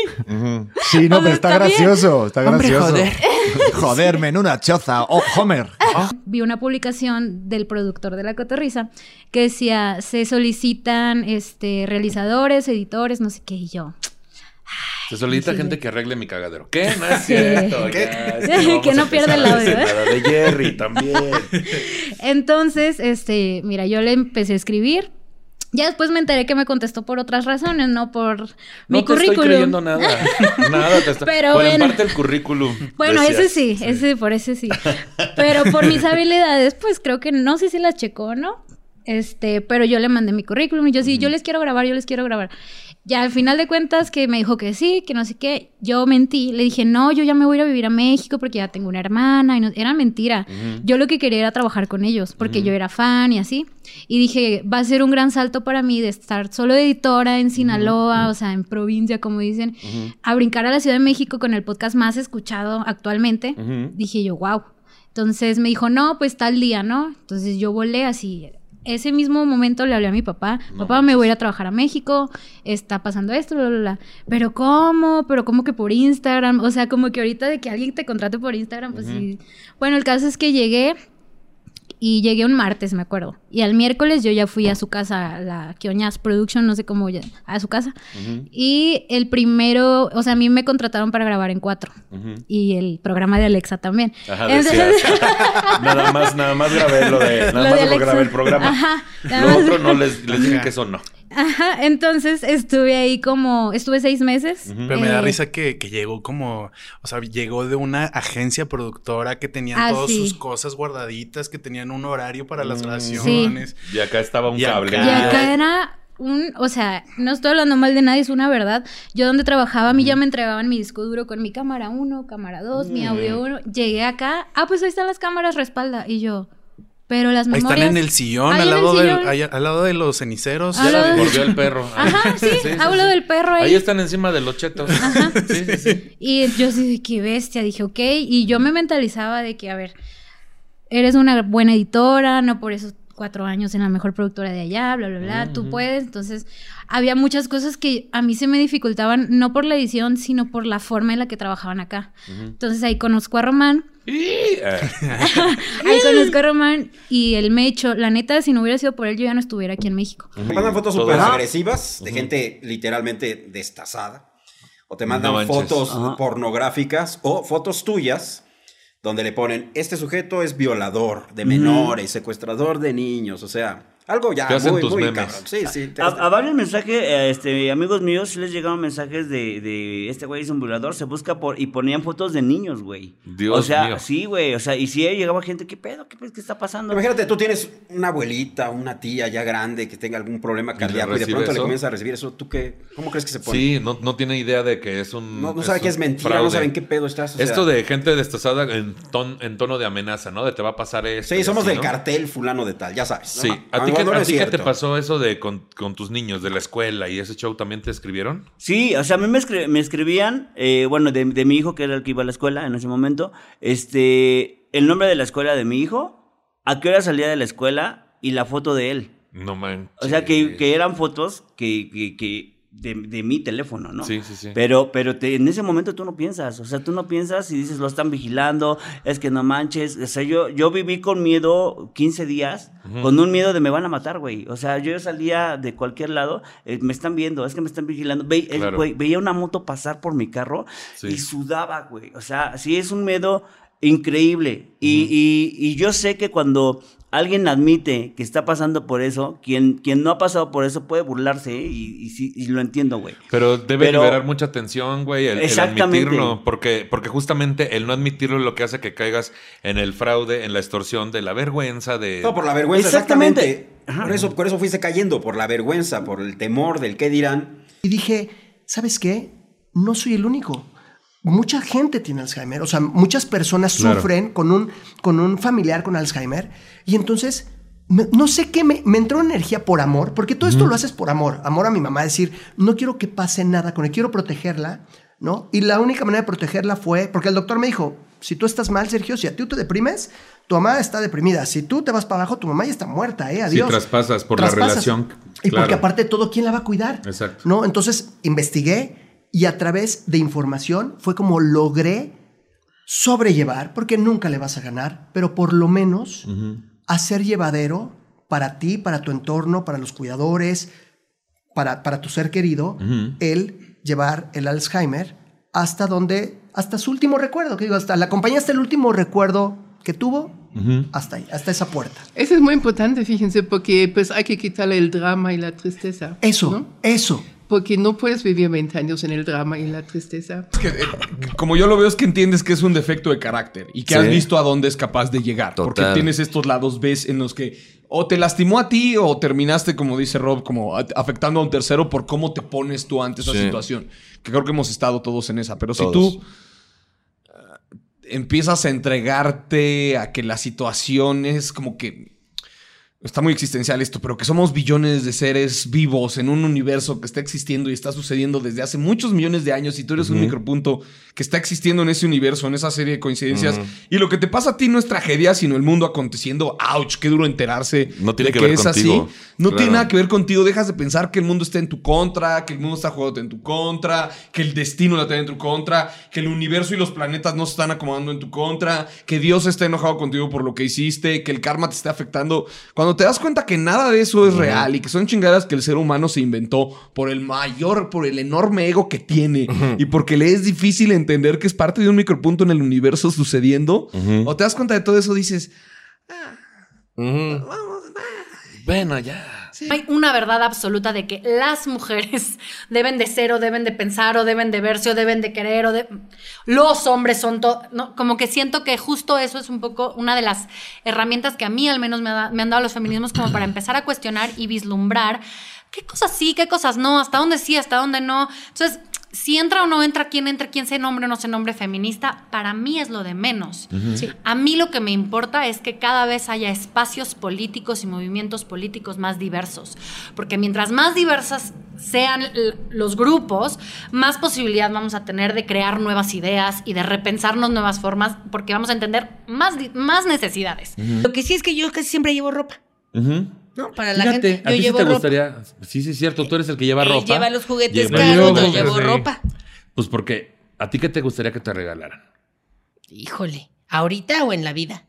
No, digamos, si pudiéramos cambiar la Navidad del 2023, ¿cuál sería un buen regalo para Santa Ana? Para el niño Dios. ¿Ahora él me va a dar regalos a mí? No, a ti ya te damos mucha leche. Sí, ¿cuál sería el que me traen? Todos te echamos leche. Si vinieran Melchor, Gaspar y Baltasar. Otra vez. Si volviera a pasar eso que sucedió hace 2022 años, en vez de oro, incienso y mirra, ¿qué te gustaría que te regalara? Pues mira, petróleo o una refinería, ¿no? Para sacar ahí y va a seguir dando, ¿no? Que me trajera litio, que dicen que ahorita, ¿no? Litio. Mucho litio, que dicen que ahorita viene y va... Viene muy fuerte el litio. Lo están pidiendo bastante. Exacto, viene bastante. Y y yo creo que unos pupilentes, hijo, porque como que mis ojos negros la gente no me cree que soy niño Dios. Hola, ¿cómo están? Bien, qué chingón. Ya regresé. Aquí estoy, trabajando arduamente para ustedes. Aquí estamos ahora en el canal de La Cortadura, que es un lugar que antes olía muy feo, ¿verdad? Es un canal que ahora ya no huele feo y ahora es un paseo familiar. Antes aquí lo que se acostumbraba era lanzar a los gays sin vida a este canal. Pero ya, mira, ya evolucionamos un poquito. Aquí hay un policía que dice, no, no se lanzan los gays al agua. Muy bien, entonces les mando ahora a ver el siguiente segmento que se llama las conclusiones. ¿Qué dices tú? Ay, ¿qué concluyeron? ¿Cuál es mi cámara? Es que tengo varias cámaras. Producción, esta. Las conclusiones. Vamos a ver las conclusiones de estos episodios para que ahí que concluyeran nuestros invitados. No se me ocurre nada más que decir. Conclusiones sobre este tema de las grandes expectativas. Creo que está chido tener expectativas porque te ayuda incluso a crearte metas, a crear objetivos, pero también tener en cuenta que no puedes controlar todo, que si no pasan las cosas como tú esperabas, pues lo que queda es volverlo a hacer y aprender del error para que pues no vuelva a pasarte. Y sobre todo como disfrutar del proceso. Hagan lo que tengan que hacer, pero sobre todo diviértanse, gente. Diviértanse. Diviértanse. Las cosas que hacen. Disfruten el proceso. Exacto. ¿Cómo de que no? Coco Celis, ¿cuáles son tus conclusiones sobre este tema? Yo diría que tengan más de una expectativa. Tengan un abanico de expectativas, buenas y malas. Y entonces ya si sucede algo, estaba dentro de todas las expectativas que te habías puesto. Porque también están las malas, ¿no? Porque también están las malas. Entonces pongan todas y vayan para adelante. No sean borregos, no se sumen a algo que no comprenden o que no entienden nada más porque vieron que alguien más lo hizo. Tengan criterio propio y con ese mismo criterio yo creo que el dejar de consumir las cosas que no les gustan va a tener un impacto mucho más fuerte que el solamente salir a gritar porque hasta están haciendo publicidad. Y también tener conciencia de que se vale criticar las cosas incluso cuando nos gustan, ¿no? O sea, creo que es importantísimo aprender a discernir y aprender a discutir. O sea, creo que también de repente la gente cree que discutir es pelearse, ¿no? Alejémonos de la violencia, que no nada más es física, porque también, no me acuerdo en dónde lo comentaba, pero a veces ves en Twitter, aunque no estén lanzando ningún puño, cómo prácticamente están desmembrando a alguien como changos en National Geographic. Sí. Mis conclusiones serían... ya lo he platicado en algunos espacios. Amigo extrovertido, cállate el hocico tantito. Tantito. O sea, esta onda de es que haz el esfuerzo por salir de tu zona de confort. ¿Y qué tal tú, imbécil? ¿No? O sea, sal de tu zona de confort 20 minutos, que está facilísimo porque nada más le tienes que hacer así. Observa tantito lo que está pasando y la vamos a pasar mejor todos, güey. Sí. Estamos a ver que estamos ahí las unas para las otras, ¿no? Estamos solas y pues mi conclusión es esa. Gracias, al final del día tomaste la mejor decisión de tu vida y estoy segura que no te arrepientes. Y se pone difícil, sí, pero después se pone padre. Ya más adultos. Ya como lo 15 años, 20 después. Así no es cierto. Sí, yo espero ya llegar a eso. Obviamente tiene toda su cuestión maravillosa y hermosa, ¿no? Pues mi conclusión es que está en tus manos decidir si quieres tener, si quieres continuar con ese embarazo y llevarlo hasta el nacimiento. Y que... si en algún punto decides no hacerlo, tampoco te sientas culpable. Tú tienes tus razones y no permitas que nadie se meta en tu mente a decirte lo que no eres. Acuérdate siempre quién eres y que tú tienes tus motivos. Y si decides tener ese bebé va a ser la alegría de tus ojos. Mi resumen sería como comunidad, tanto como público, es que esto ya no lo deberíamos de permitir. Ay, es una estupidez, estoy totalmente de acuerdo, sí. ¿Ya no? Uh-huh. O sea, ahorita o cualquier persona que venga y quiera transgredir la identidad de una persona o su orientación o su postura económica, lo que fuera, ya no lo deberíamos de permitir. Yo creo que ya estamos en una etapa social en la que tendríamos que empezar a desprendernos de todas estas pinches mamadas, la neta. O sea, no trae nada bueno el estarnos categorizando solamente por cómo deberíamos de vernos, sino más bien como seres humanos, que ahora sí que cada quien su cole, cada quien sus gustos. Y eso va a ayudar a ser personas más libres en el futuro. O sea, yo espero que en unos años hacer la chamba lo suficientemente bien para que si mi hijo tenga la sexualidad que tengan, tenga la apertura en su casa de decir, ¿sabes qué? Ni siquiera comentarlo. O sea, ni siquiera tener que llegar a contarme, solo decir... A que sea una revelación. Ajá, nada, que nada sea como... Ay, es que el niño salió. No, pues el niño es lo que es, o el niñe no es lo que es. O sea, vale, realmente vale madres. Y falta mucho para llegar a ese momento, como sociedad, pues. Pero por lo menos si cada quien hace como un esfuerzo personal y enfrentar la realidad desde ese esfuerzo, creo que es lo único que hay que afrontar. Si quitamos las etiquetas, vamos a empezar a ser más nosotros. O sea, gran parte de la depresión, de la ansiedad, de todo lo que nos jode, de todo lo que no podemos afrontar para con nosotros, viene de estarnos cerrando y etiquetando. Y ni siquiera son etiquetas, digamos, sanas, sino que se vuelven estigmas, porque tenemos que cargar con una carga social, con una estructura que no tiene nada que ver con nosotros. Entonces está muy jodido cómo nos vamos jodiendo por pertenecer, cuando en realidad la sociedad, lo que hace la sociedad es el tipo de gente y todas las variables que puede haber. O sea, si no, pues no tenemos una sociedad, solo tenemos unos pinches peones ahí todos mandados a la verga de pensamiento cuadrado que va a estar jodido para siempre porque no se permitieron ser. Sí. Bueno. Tienes que cuidarte, tienes que ahorrar, tienes que procurar a tus seres queridos, tienes que sembrar buen rollo, sí. Que de verdad, como te digo, el cuate de Acapulco, sí, todo el dinero del mundo, pero al final de cuentas era un cuate que estaba rodeado de seres queridos, que yo sí vi cómo lo querían, y vi cómo él se esforzaba por tenerlos bien, porque estuvieran contentos y todo, y se ve que el cuate construyó eso, pues para no quedarse solo, ¿no? Mi conclusión es que sí es importante que la gente conozca más sobre la discapacidad y que las personas con discapacidad también son personas capaces de hacer lo que quieran, que tienen sueños, que tienen sentimientos, que tienen todo, y también que lo que entiendan que las personas con discapacidad no tienen límites. O sea, sí tienen límites en cierto punto, pero también pueden mucho más. O sea, dar oportunidades a ellos, pero dan oportunidades porque de verdad te nacen por lástima. Ajá. Claro. Y también otra conclusión que tengo es que pues ya menos discriminación, ya para de estar no tan feo, ya, por favor. No, pues yo siento que poco a poco se ha ido como modificando el esto de... Y lo hemos ido modificando nosotros mismos, como de ser la imagen de algo, güey. O sea, justo gracias al internet y que ahorita... hablamos desde nuestra trinchera, desde que la comedia está siendo más vista hoy en día. O sea, afortunadamente... Sí, eso es drújula, yo sé. Sí. Afortunadamente, hay un chingo de talento que somos prietos, güey. Y que gracias a nuestro talento no ha tenido que ver nuestra imagen, ¿no? Y nos ha posicionado en lugares chidos, tanto en canales de YouTube, como en la comedia, como en otros lados. Y gracias a eso se han ido destapando oportunidades, ¿no? Como ahorita lo que decíamos del Lalo, que está en marcas chidas, ¿no? Y así. Y que eso al final nos abre la puerta para todos de decir, güey, pues la neta, así somos, así nos vemos y no tiene nada de malo, güey. O sea, hay que sentirnos orgullosos de lo que somos.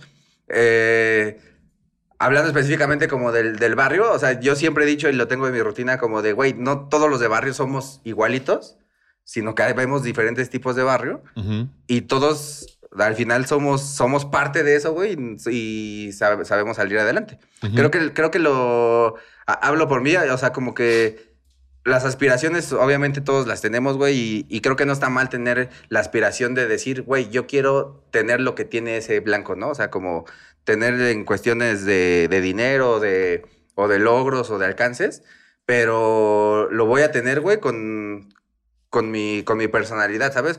No creyéndome ese güey, sino sí. Yo siendo prieto y saber de lo que sufrí, que al principio yo no tenía a lo mejor mucho, pero gracias a eso, güey, pues tengo el hambre de llegar allá. La resiliencia, ¿no? Entenderla es un instinto de supervivencia. Pásenla mejor, no se atormenten, para que no les dé ansiedad, vivan el aquí y el ahora y vayan a terapia. Vayan a terapia. No le hagan daño a nadie, por favor. Así, y menos a mí, y estoy harto. Menos a mí.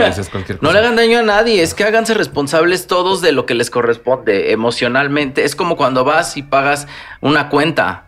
¿Qué fue lo que yo comí? Me hago responsable de lo que yo pedí. Ándale, pero sí, nunca va a faltar el que dice voy al baño y no paga. Ay, me cae.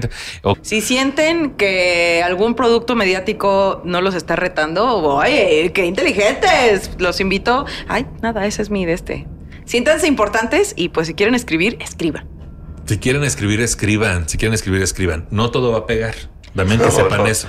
Ajá, pero nadie es Michael Jordan. Nadie es Michael Jordan en Space Jam. Nadie. Todos empezamos en nuestro viaje de héroe valiendo verga. Y ya después de encontrar a tu maestro y darte el tiro que te ibas a dar, ya sales ahí sabiendo que vas a valer verga a veces y a veces no. Pero más acompañado y con más experiencia. También está bueno platicarlo y de repente darte cuenta de que, bueno, o sea, piensas que no, pero ya llevamos un camino labrado muy, muy notorio, muy importante, muy chingón. Y eso creo que nada más va a ayudar a que poco a poco digas, ok, si ya pude con uno, voy a poder con el otro, ¿sabes? O sea, creo que, por ejemplo, a mí el ejercicio lo que mejor me dejó no fue tanto bajar de peso, fue de demostrarme que si quiero, puedo. Sí. Eso fue la mayor chinga para mí, ¿sabes? De que, güey, sí, fue una chinga y me costó trabajo, pero demostré mismo que yo pude lograr una meta y si pude con eso. Ahorita, por ejemplo, que yo también pensé que era imposible que alguien me quisiera en un sentido de amor romántico. Ahorita ya llevo casi 3 meses con mi novia y vamos muy chingón. Si esto ya pude, ¿qué más no puedo? Y creo que es una buena lección y creo que también hay que recordártela todo el tiempo porque se nos va a olvidar mañana. ¿Sabes? Mañana yo voy a estar de vale verga todo, pero wey, ahorita... Luego necesitamos hacer esta puta lista de los éxitos conseguidos para repasarlos, cabrón. Mi conclusión es que sigan comiendo. Que se acepten, que estén tranquilos con su cuerpo, sea cual sea su cuerpo, es suyo, verdaderamente.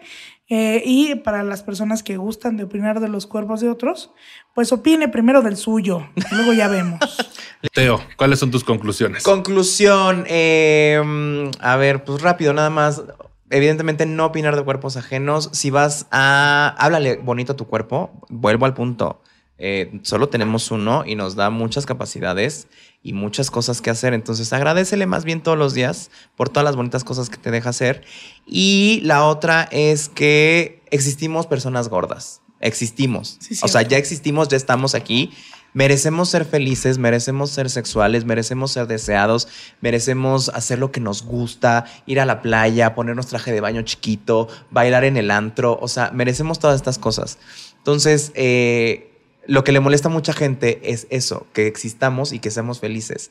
Si tú no eres una persona feliz o no quieres ver a personas gordas felices y por eso es que las intentas, trabájate en ti mismo, trabaja en tu por qué te está pasando esto, por qué estás pensando en eso, por qué quieres tirarle a esa persona. No vamos a desaparecer, no vamos a bajar de peso porque no los digas, no vamos a bajar de peso por una presión social. Mejor sea amable con tu entorno, sea amable con la sociedad y hagamos una sociedad mejor para todos. Pero lo que he aprendido es que sirve mucho más dejar el enojo y empezar a entablar diálogos con otras personas, porque de ahí es donde, o sea, el punto no es tener la razón, el punto es llegar a la verdad. Y a la verdad se llega, yo creo, diciendo, a ver, yo encontré esto, tú que encontraste, vamos a platicar, porque... de discutir así de, es que señora, usted, ¿qué me va a andar aquí leyendo su... De eso no llegas a nada y nadie va a ser mejor persona de eso. Entonces, bajen los guantes, amigos, y vamos a platicar con unas chelas. Hay que seguir hablando. Hay que seguir hablando de VIH, pero también hay que empezar a escucharnos a nosotros que vivimos, que tenemos VIH. Y las personas que no lo tienen, escuchen y aprendan. Dejen de hablar de VIH. Ustedes, ¿no? Escuchen y aprendan. Eso es lo que tienen que hacer. La soledad es muy digna. Es dependiendo de cómo la lleves. La soledad es tu mejor compañía, tu mejor consejera. Al igual que el amor es la contraparte. Toda la vida está hecha de contrapartes. Yo me he preocupado por estudiar esas contrapartes, ¿no? Yo lo escuché en Rent, que decían, lo contrario de la guerra no es la paz, es la creación. Y me he tratado de todos mis contrapartes, porque tengo muchas cosas malas y también quiero cultivar las buenas. Y dentro de las malas no es malo estar solo. Mi contraparte de la soledad es la creación, es encontrarme, entenderme. Y yo difiero un poquito de lo que dice mi hermana. Yo sí creo que hasta que no me encuentre y me acepte con todos mis putos recovecos locos y mi hiperactividad y estresismo, si es que existe esa palabra, no le puedo dar lo mejor a otro cabrón. Entonces cuando llegue, cuando ya esté en ese punto... Me voy hasta casar. La conclusión es que la soledad no es para todos. No a todos les gusta. Hay gente que le espanta la soledad y hay gente que nos ayuda a crecer. A mí me ha ayudado muchísimo a fortalecerme, pues a verme mejor, a recordar a qué hora me gusta comer, a qué hora me gusta dormirme, a qué hora me gusta despertar, qué se me antoja. A mí la soledad me cae bien, pero yo prefiero una soledad que yo elija, no una soledad impuesta. Justo que se hable el tema, aquella presencia. Sé que hay muchas series que hablan de autismo del espectro. Ya la gente no sé. Y no es que odie a Sheldon Cooper, pero fue la imagen de eso mucho tiempo. Y estaba feo porque era un personaje que le hacía la vida imposible a los demás. Eso era lo chistoso, ¿no? Ay, puta, tenemos que convivir con este güey. Y eso es como, güey, qué feo que el único retrato que haya esto en un medio tan popular sea alguien que sea una carga para la gente que lo rodea. Y además es un retrato mentiroso. O sea, porque cuando hay una persona así de insufrible como Sheldon Cooper, lo que suele pasar es que lo arrumban. Sí, no es parte ni es el líder de ese movimiento. Exactamente. Sé que ahorita, pues obviamente, este tema está un poco súper cancelado, pero en las nuevas películas de Harry Potter, de Animales Fantásticos, en algún momento el actor protagonista Eddie Redmayne dijo, es que yo interpreto a Newt Scamander como si él tuviera autismo. Él no sabe, el personaje no sabe, porque son los 20, no hay diagnóstico todavía. Pero me parecería que un güey que está obsesionado con animales que no existen, así, pero obsesionado mal pedo, es un poco un indicio de... Y me parece que esa interpretación es muy digna, porque puede estar en el espectro y puede ser el protagonista de una saga. ¡Exacto! Y ser el héroe cabrón y tener una masculinidad súper chida y relacionarte con... O sea, y sí, o sea, no ve a los ojos a la gente y no es egoísta, no es insensible, es directo pero amable y es empático... Y esos personajes, digo, ese sí. O sea, porque ahí yo sí me veo. Ahí sí veo a alguien que digo, como, güey, yo soy como ese güey. Chingón, y le vamos a usar abrigos largos, lo cual también está bien verga. Y cuando veo representaciones así, digo, como, güey, esa es una inclusión chida. Porque aparte no es una onda de que, oye, ¿no será que tú tienes algo? O sea, no lo dicen porque no es necesario. Nada más que esté. Y eso me gusta mucho. Yo creo que tenemos que entender que es un problema de salud a una escala global muy importante y que puede afectarnos a todos, sin importar nuestras características físicas, o nuestro estado de salud. Y es muy importante, sobre todo ahorita, por ejemplo, que venimos saliendo del COVID y que justo las personas con diabetes nos prevenían más, ¿no? O sea, yo me acuerdo que cuando decían, no, es que la gente con diabetes se muere si le da COVID. O sea, ese día yo me encerré en mi casa a llorar porque yo decía, es que en el momento en que yo salga, sí, claro, me voy. Entonces, es... quitarle ese estigma, quitarle esta cosa de ay, no, a mí no me va a pasar porque yo sí hago ejercicios, yo puedo comer lo que quiera. Es simplemente mejorar nuestros hábitos, mejorar nuestro estilo de vida y estarnos checando continuamente, ¿no? Que nuestro cuerpo se sienta bien y esté bien. No permitamos que llegue un punto donde ya no haya un botón de reversa. ¿Tú qué les dirías, Carlos, a la banda que va empezando? Pues eso también, como que no hay mayor experiencia que la experiencia, valga la redundancia. Qué sabio vengo hoy. Es que yo lo sé, güey. Yo lo sé. Es que tú eres muy sabio, güey. Vengo. Siempre has sido. Yo me acuerdo que fue, o sea, es eso es lo que también decías, ¿no? De el comediante que lleva un ratito y como que ya está dando como consejos, que también está chido como en la camaradería, lo que sea, pero también puede generar el creer o la creencia de que a lo mejor ya está chido el pedo y hay que esperar, güey. O sea, no sé, güey. No sé cuánto tiempo tardaron ustedes en hacer su primer show completo, pero sí tomaba un rato, sí, güey. Esta gente, y puede que alguien que está al lado de ti en este momento viva con VIH. Entonces, ahórrate tus comentarios, bebé, porque no sabes cómo lo estás afectando, ¿no? Y es bien claro, primero, esto que dice esta dominación del mundo, ¿no? Y la otra, esta cuestión de cómo se nos atiende y cómo se nos trata, ¿no? Y cómo estos controles virológicos. Sí se antoja. Ajá, sí, súper se antoja. Súper se antoja. A ver cómo son, ¿eh? A mí trátenme bien. Yo, aunque sea mogol, así, yo soy mogol, pero el asunto aquí es el siguiente, güey. Tú no vienes. O sea, si no, ay, déjenme subir a su nave espacial. Ya adoptamos. Ay, ya adoptenme. Ya adoptamos. Yo creo que las personas en general juzgamos un chingo. Arriba del 70% de las personas que están allá adentro no hicieron el delito por el que van. Yo digo, yo lo que hice, sí lo hice. No estuvo bien, pero te sales valorando todo. A mí me han dicho, ¿te arrepientes de haber estado ahí? No, ni un minuto. O sea, ahí adentro conocí una hermandad, y lo he dicho en otros programas, que no hay acá afuera, güey. Uh-huh. Acá todos, incluso en el medio, uh-huh, con familia. O sea, yo perdí a mi familia a partir de ahí. Y eso que nosotros éramos los que teníamos los conocidos. Uh-huh. Y pierdes una gran parte de ti, pero te das cuenta que realmente tus amigos o tu familia deja de ser familia nada más por prejuicios. Uh-huh. Precisamente porque, tú eres el delincuente y tú eres el culero que hizo esto. No, allá adentro hay una hermandad, güey. Dicen, pero es que no es un problema. Evidentemente sí es un problema, pero hay que atacar a la obesidad, no a las personas que viven con ella. Esto nos tiene que quedar bien claro. No, si no es tu cuerpo, no opines. Es bien común, insisto, que en las redes sociales se pongan, no normalicen la obesidad. O, por ejemplo, con Herley, cuando hizo la campaña de Nike. ¿Cuántas veces le dicen a las personas, no? Ay, mira, estás gordo porque no haces ejercicio. La ponen a hacer ejercicio en la campaña de Nike y se empiezan a burlar. ¿Cómo puede ser que una persona gorda salga con eso? Está normalizado. Dejen de opinar de los cuerpos ajenos, incluso siendo médicos. Porque a mí me etiquetan mucho en videos de personas con obesidad en TikTok. ¿Qué opina, doctor? Pues, ¿qué voy a opinar? No estoy en el consultorio. Digo que sepas negociar con tu pareja lo que no te quita paz. Es decir, hay muchas cosas que a lo mejor de diferentes culturas, de diferentes ciudades, del mismo país, como bien dices, de regiones, con otras culturas, otras familias, aunque sea de la misma ciudad. Yo siempre digo, si eso no te quita paz, uh-huh, o sea, si de repente hay cosas que a la otra persona, a la otra parte, sí es importante para ella o para él, siento que debes de ceder y dejar atrás un lado de ego, de cultura o de arraigo de ti, de identidad, porque a la otra persona le va a dar mucho mejor y una paz extra, ¿no? Y viceversa. Entonces yo creo que pues no negocies y deja de ser lo que no te quite paz. Yo diría eso.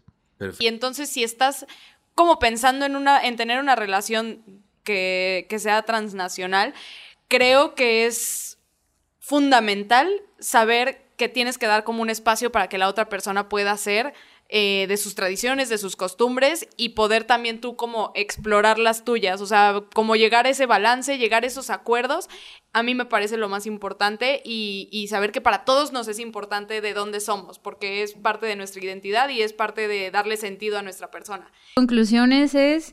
que cualquier cosa que quieran emprender desde cero, pues no se rindan. O sea, como decíamos ahorita, siempre nos desesperamos al principio, siempre.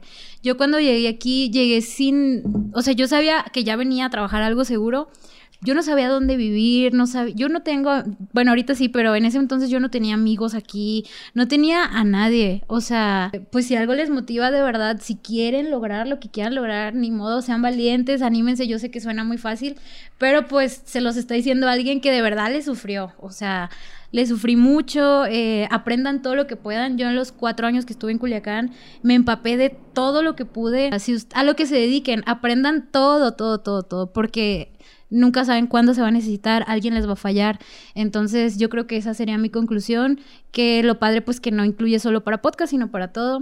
Pero sobre todo sean honestos con sus contenidos y con sus creaciones y consigo mismos, porque pues mucha gente busca la atención. Ahorita todo el mundo busca la atención. La atención ya es la moneda de cambio. Ya ahorita si tú tienes la atención de la gente, tienes dinero.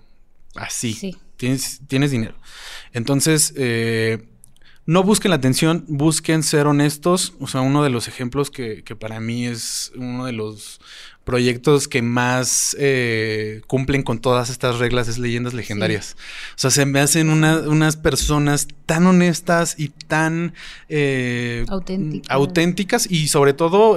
son muy generosos también. Sobre todo tienen un amor a su proyecto, sí, que o sea, Badía cada vez que saluda es como...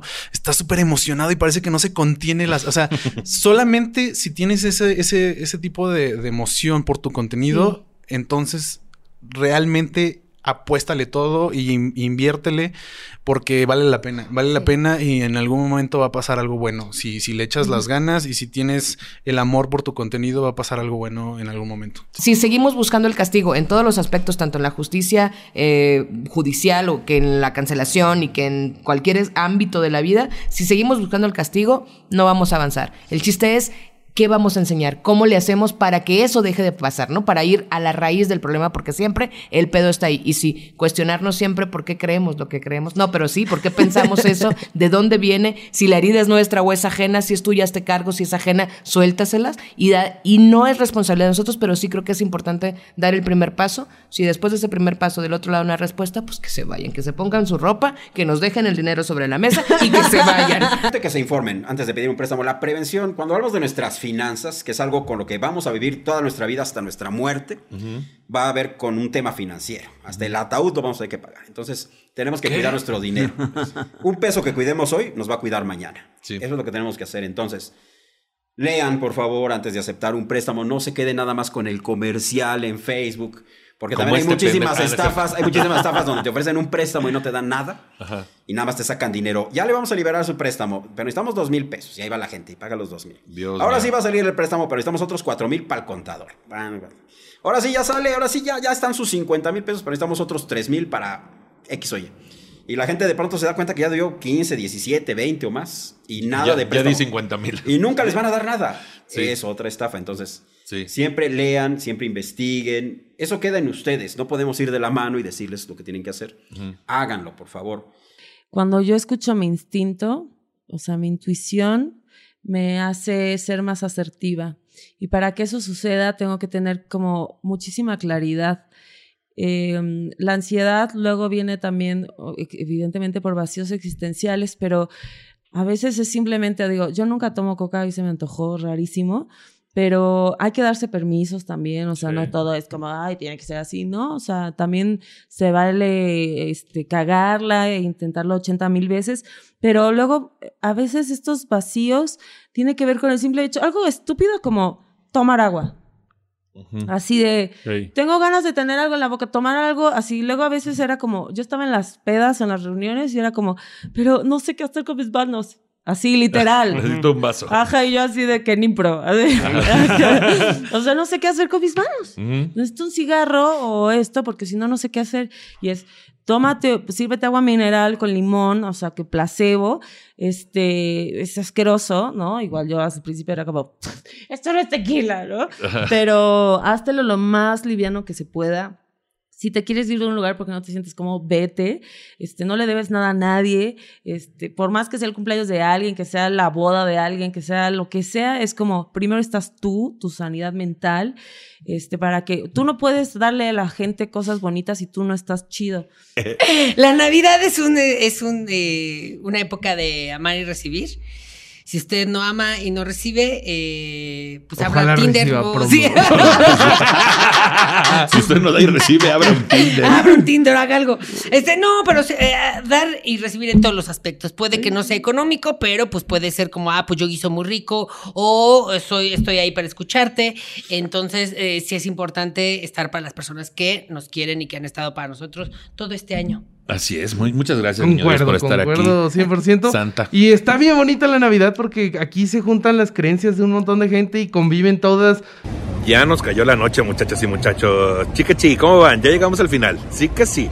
Estamos en el centro histórico de mi ciudad natal, por lo cual aquí es llamado el Nuevo Orleans mexicano. Ve usted nomás, qué chulada de edificios, qué padrísimo, qué padre. Bien bonito, para que no diga que es un rancho, ¿eh? Miren nomás. ¡Qué precioso! ¡Qué preciosa mi ciudad! Allá al fondo está la aduana marítima, el motivo por el cual Tampico tiene gente tan guapa, porque pues los marinos de todo el mundo vinieron a coger aquí. ¡Ah! ¿Qué dices tú? ¿Verdad? Más que nada. Bien bonito. Y pues nada, llegamos al final. Vamos a ver los momentos más que graciosos de temas de nicho. Mira, ya vimos que el problema es cuando te clavas mucho. Tú dilo. Mira, te voy a decir una cosa. El problema es que medio es la prepa, o sea. Yo ya estoy muy acostumbrado a valer verga leyendo. Estoy muy acostumbrado. Dionisio va a leer el texto. O sea, quizá la gente ve este podcast solo para verte valer madre leyendo. Yo creo que sí, porque quiero que sepas que hay mucha gente que además, le gusta. Déjenme decirles que tiene su documento abierto en letra de tamaño 9. Ya sé. Que está expuesto, ¿no? Está expuesto el clítoris. O sea, claro. es que ahora ya se volvió muy viral la imagen de que el clítoris es más bien así como una madre así. Ajá. Y nada más se ve así una puntita. Se ve un iceberg. Así. Fíjate, se ve nada más la puntita. ¿Cómo me puedo declarar? Ah, sí, era lo que yo creía, mira. ¿Eh?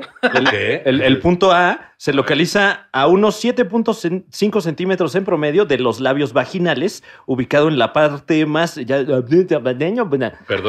En la parte más interna de la vagina, cerca de la vejiga. O sea, ya donde topa. Exacto, donde topa. Pero entonces no todo el mundo llega ahí. No, pues mira, mis manos, mis dedos no sé si midan 7 centímetros. Creo que no llego. Pero te presto, ahí tengo unos.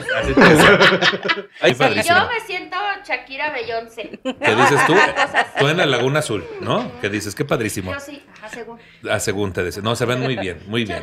Mucha envidia yo siento de mi parte. Muchas gracias. Siempre te ves muy masculino. Trato, con ganas así de ponerte unos becerros. Decías, pero mira, yo con ganas, yo con ganas de ponerme, pero como becerro huérfano, te decía. Que tiene que ver. Que tiene un poco ahí algo. Algo relacionado. Algo relacionado, nada más que nos hace falta como algo que cuelgue. Así sí, que te decía. Pero que yo no traigo. Ajá, que decías. Pues mira. O sí, ¿no? Y decíamos, no sabemos. Porque no sabe, porque en estos tiempos ya todo está mal. Así. No se sabe. Que decías ya, de repente. Cerramos, eso es todo. Gracias por ver este episodio. Hasta luego. Hoy te asignan el azul, ¿no? Desde que el azul. Ya, o sea, están pintando la habitación azul. Ya. El moñito de la puerta ya es azul. A mí se me hace que fue el problema. Como yo vivía en una casa de Infonavit y no la pintaron de azul. Ese fue todo. Infonavit, sean más conscientes. Casas Geo, por favor. Es que también ustedes. La feminidad no se va a ver comprometida. La chica temido. ¿No? La chica temido. ¿Qué pasó? Ah, pues no traigo mi regla de 10 centímetros. Ay, no, mira. No, me sobran 6. Yo sé cuánto me mide la lengua. Te decía, ay, cómo es. Yo tengo premios internacionales. A mí no me vas a venir a decir de tamaños, colores y sabores. Mira, yo nada más ojo de buen cubero. Ya voy. Yo ya sé. Bueno, es porque subieron su foto a Twitter. Pasó también. O sea. Entonces un día no me dejó pararme de la mesa hasta que yo me acabara todas las aceitunas, que yo nunca había probado una aceituna, y la primera vez que la probé sentí como así como el vinagre así se escurría por mi boca, y yo dije, no quiero. Pero cuando no, o sea, pobre de mí que yo hice esa cara de no quiero, porque ahí fue cuando él dijo, pues te la tienes que comer toda. Y yo así de no. Qué fuerte. Y ya después con una facilidad. Yo me acuerdo que como a los 8 años hubo una mudanza ahí en mi casa, porque aparte nosotros nos cambiamos de casa como 15 veces hasta los 15 años. O sea, una por año, güey. A lo mejor por eso no puedo estar en un solo departamento. Ay, no. Es que yo para los departamentos de renta, güey, soy como mis relaciones sexuales. Una vez adentro duro bien poquito. Ah, sí, no es cierto, sí. Ya. Fue así y yo dije, qué hambre, quiero unos tacos. O sea, él se fue y dije, ay, qué hambre, ya, no, como que yo dije... Le hubieras dicho, no quieres ir por tacos, no quieres llorar en unos tacos. Así un ratito. Y no es culero, nada más fue un impulso de qué hambre, quiero ir por unos tacos. Pero porque yo ya lo había trabajado mi resiliencia. Busca dentro de ti. Esa era la herencia que tenía. Yo también a veces he buscado dentro de mí. Sí. ¿Qué? ¿Qué? Oh, que la chingada. Petróleo, decías. ¿Qué decías? No, unos juguetes que se me perdieron. No es cierto. Ay, con tampoco. Razón dejaste que con un tenedor te las uñas. También. Ajá, que no, porque eso sería al revés. No. O sea, por eso ya me las dejé, porque ya no me busco. Porque luego no pasa que con un tenedor andan buscando un pepino. No, me contaron una historia de un hospital. Así pasó, no, ya regresó con aquello. Ya y era de los de mango, de esos. ¿Cómo que con un tenedor? Pues porque se metió por ahí un pepino y dijo... No sale, unas radiografías preciosas. No sale, dijo. Y que, pues con un tenedor, ahorita sale.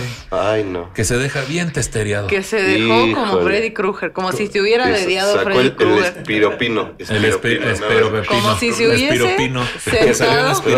Dices, como si se hubiera sentado en un Nutribullet. No puede ser. Yo creo que se hubiera metido en un Nutribullet. Te sacas el jugo de lo que sea que haya. Ya se le echó líquido. Y sin badajo ni nada. Y el badajo te lo avienta aparte. Decías.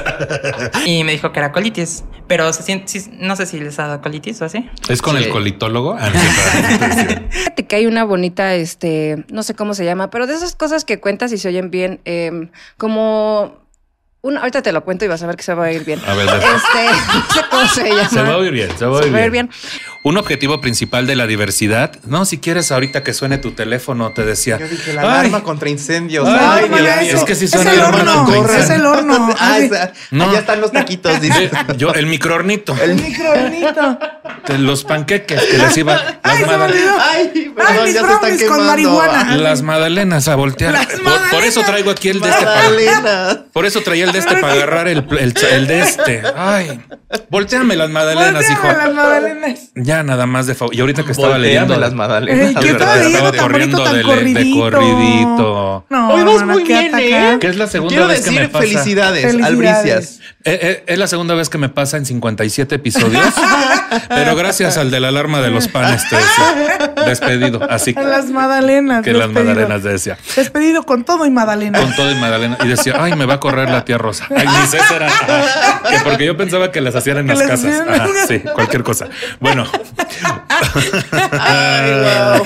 Mira, entonces yo iba al Congreso Cristiano de las 2 a las 8 de la noche y después me iba al antro gay a las 9, ¿no? Porque ay, de más. Tú, claro, a la purísima. Di. Porque yo allá en Tampico me iba al taller, se llamaba allá en Tampico, ay, al mira. Taller. Y entonces ya, pues ya sí, tenía una agenda yo muy apretada. Sí, lo demás sí, ya no, te decía.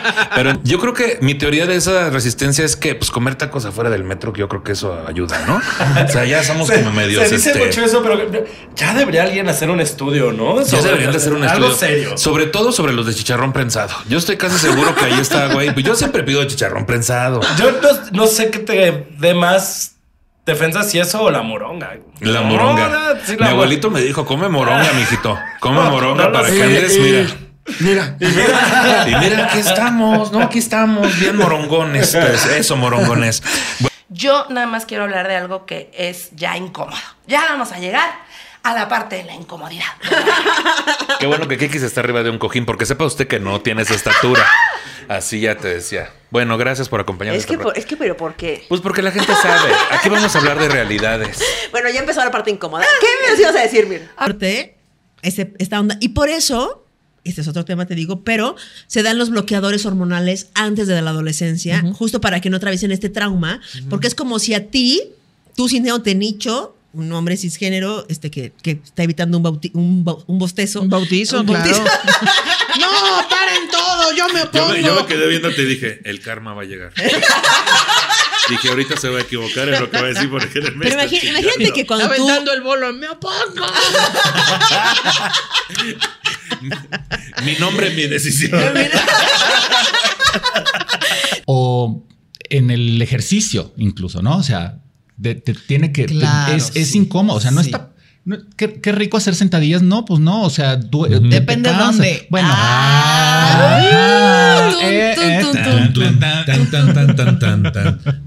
Bueno, hay veces que sí no cuestan, sí es cierto. ¿Qué dices tú? Oye, eso de que cierras la relación y que aquí nada más cogemos, aquí hay...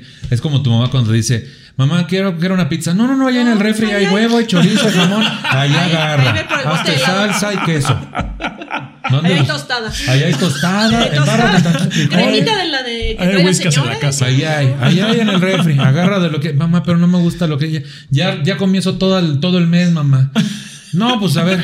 No, pues, mijito. No, desde el 2013 no comiendo eso. Nada más ando comiendo eso, mamá. Pero... Oye, Nicho, ¿tú crees que en Culiacán al Applebee's le digan, plebes? Plebes. Oye, ¿por qué no vamos a la plebes? ¿Vamos a la plebes o qué? Vamos a la Sushi Factory. Plebes al sushi. Pues y en Tampico le dicen, luego de, ay, vamos por unas boneles. Las boneles. Las boneles. Saludos, ya. Mi gente. Saludos a mi mamá y a mi hermana. Y esto me choca un poco decirlo porque suena como pretencioso, pero esto es algo que tampoco se habla mucho. Me hizo varios exámenes, uno de coeficiente intelectual, y me dijo, es que estás muy arriba del promedio, y eso es un problema. Tener un IQ alto no es necesariamente bueno. De hecho, te va a traer más problemas que beneficios. Porque sí estaba... Yo dije, ok, entonces mi problema viene de eso. Dímelo a mí, güey. Toda la vida aquí que de ser muy inteligente. Sí, un batallero de idiota. Es que por eso no lo digo, güey. Porque te parece como si me estuviera midiendo así. No, pero sí, estás en un lugar seguro. Porque te aseguro que Kike y yo pensamos igual. Y también tenemos un IQ bien alto. Bien largo, ¿no? No, yo largo no, pero alto. Deja tú lo largo, lo rinconero. Deja tú lo largo, lo tapón. No es cierto. Todo termina en pena en este programa. Estoy harto. Ya vámonos, te decía. Consejo sobre nada. Gente, por favor, gente que está allá afuera escuchándome. Si el de al lado come mucho, come poco, duerme mucho, duerme poco, coge mucho, coge poco, o lo que chingado sea. Es su pedo. ¿Por qué tienes que dar consejos? ¿Por qué tenemos que estar diciéndole a la gente que sí, que no? Dicen, la mejor opinión es la que no se da. Totalmente. Ahí está. Ahí estamos. De todo. Así de, deberías de no tomar refresco, deberías de, cállense. Yo ya, si opinan sin que les pregunte, me los como a la chingada. Oye, si preguntas sin que les diga, me los como a la chingada, vámonos. Así. Para mí la vida es un círculo. A veces arriba, a veces abajo. Y la única forma de estar en los dos lados es seguir caminando. Seguir girando. Sí. Así como estás abajo, ¿cómo sales adelante de cuando estás abajo? Chíngale, cabrón. Chíngale y un día vamos a salir para arriba. Y ahí toma más sentido la canción del círculo, que sube, que baja, no puede parar. Exacto. Que sube, que baja, no para. Era buena, rodar. Era muy buena. Esa. Ven cómo si hay artistas que consideran basura que hay un mensaje. Analicen las canciones de Bad Bunny, ¿no es cierto? Es así, ¿no? Y están las inteligencias pasivas. Sí. Y me ve y se ríe. Sí. Está señalando algo. No sé qué. Algo está queriendo decir, güey. Oye, si el que viene de la Chilindrina es él, no, ¿por qué? Y de Monterrey, o sea, de machista soy yo. No. Si sabemos, si hay un lugar donde hay pasivas, es en Monterrey, hija. Saludos, hijas. Hasta los baños estigui, hija. Ya no hacemos. Luego no la ponemos en el guateque, mamitas. Qué sí, y luego las pasivas. No. Ah, sí, pasivas, cierto. Sí. Que son inteligencias a las que no les importamos en lo absoluto, ¿sabes? Estaba cuidando un régimen alimenticio, pero al mismo tiempo tenía una cuestión con un diente que me habían sacado. Ya ves que tienes que comer nieve de limón, ¿no? Y encontré una carísima, güey, que aparte era hecha con arroz de no sé qué mamadas y sabía de la verga, ¿no? Pero, o sea, bueno, no sabía porque si no, sí me hubiera comprado otra. Tres botes.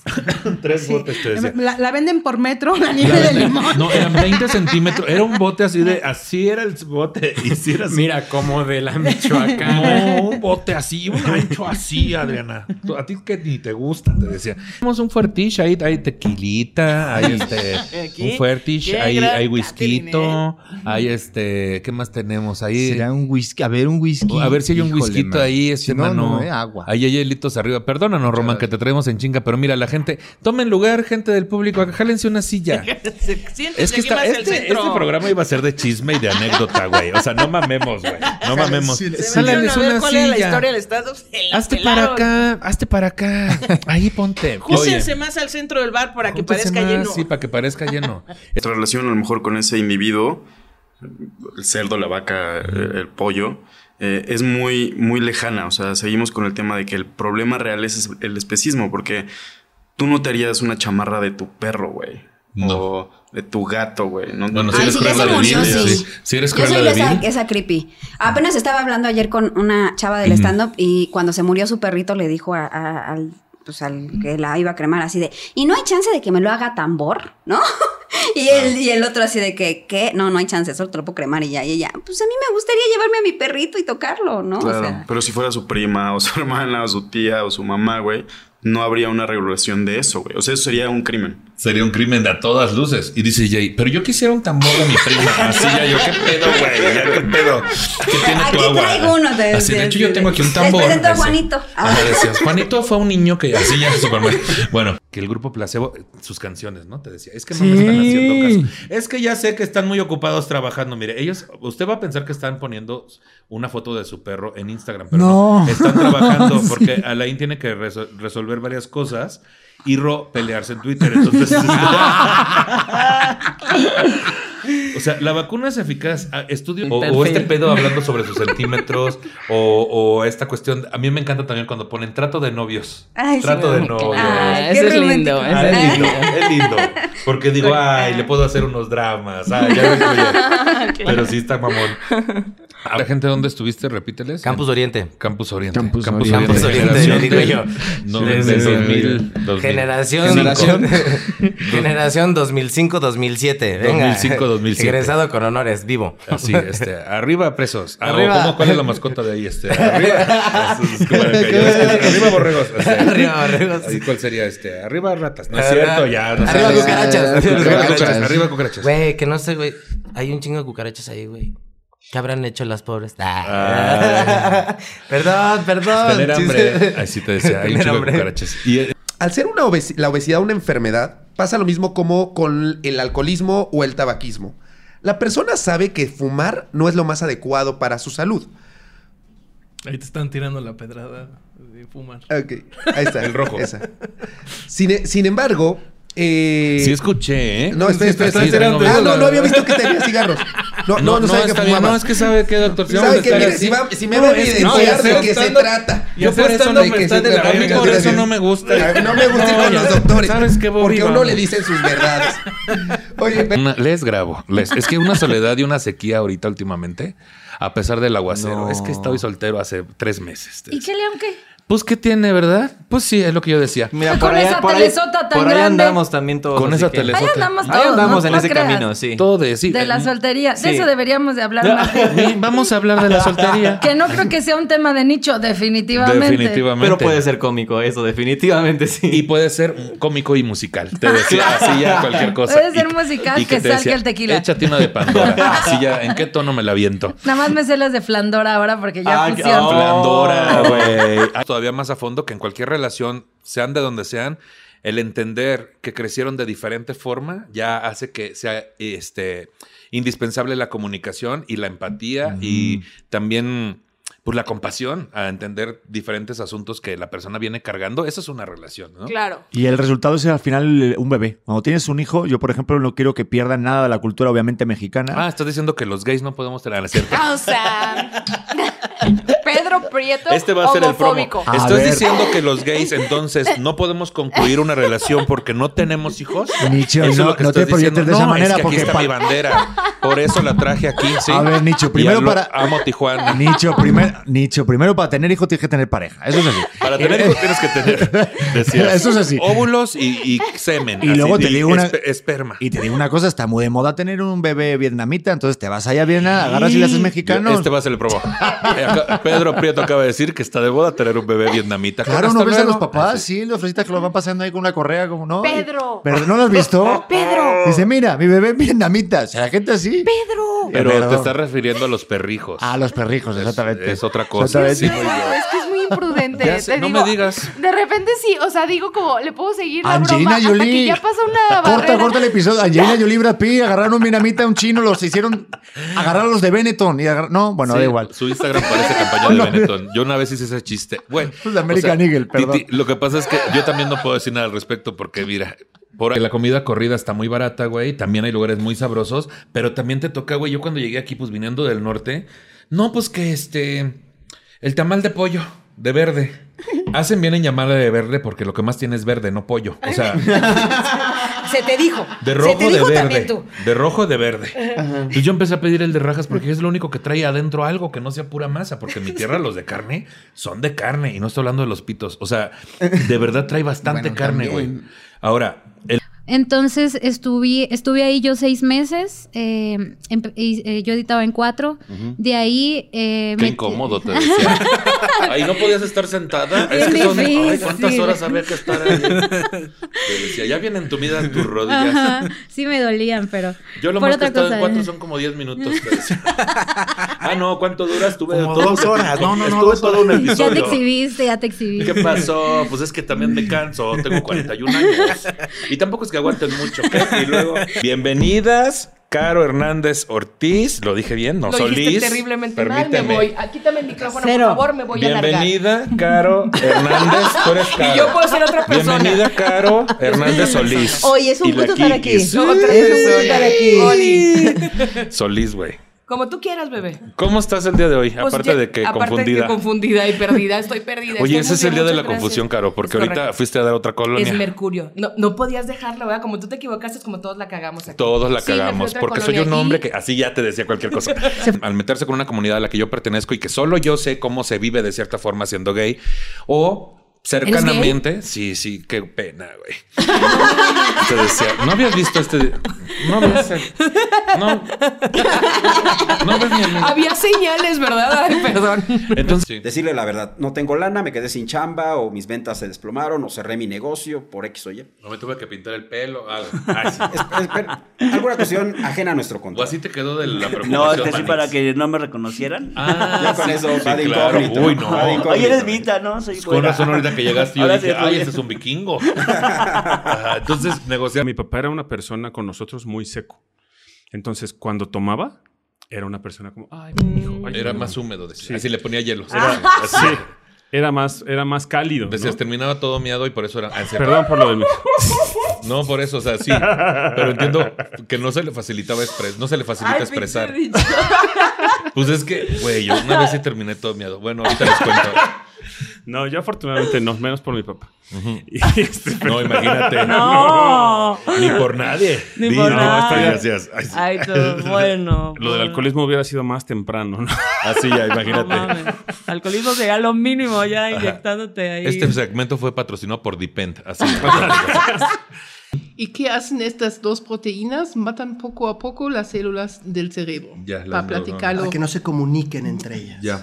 Okay. ¿Cuánto pesa tu cerebro, Nicho? Pues yo tengo cabeza de res Regina, entonces tú dirás. O sea, yo creo que son como 3,5 kilos. Es que por ahí, por ahí. Es que ven nada más las orejas que tengo.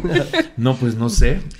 Es que nunca me lo he pesado, te decía. Pues entonces no soy ni bueno ni para hacer comedia, güey. Ya no soy bueno para nada. Todo. Roberto, no nos digas eso. Ay, no. ¿Me entiendes? Tú eres muy bueno, Roberto. La sensación, güey. Sí. Claro, ¿qué es esa? Sí. Te sientes así, de este tamaño. Ya te voy a hacer como Jordi.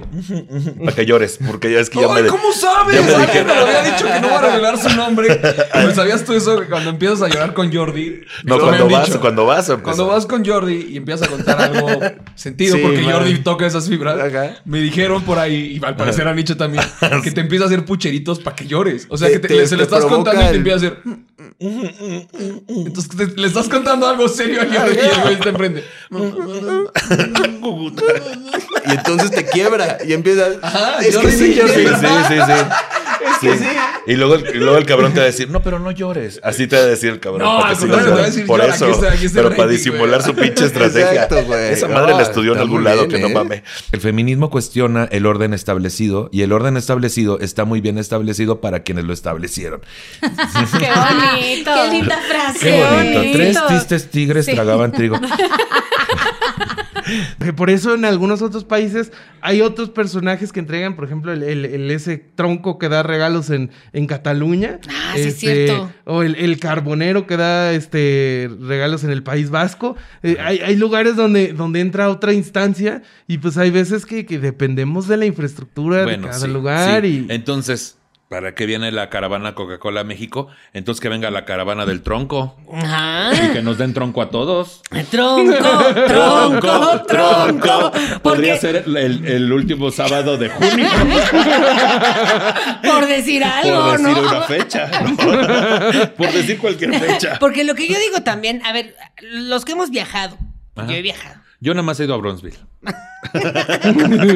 Este miércoles una recopilación de verdadazos que va a estar... de agasajo, muchachas y muchachos.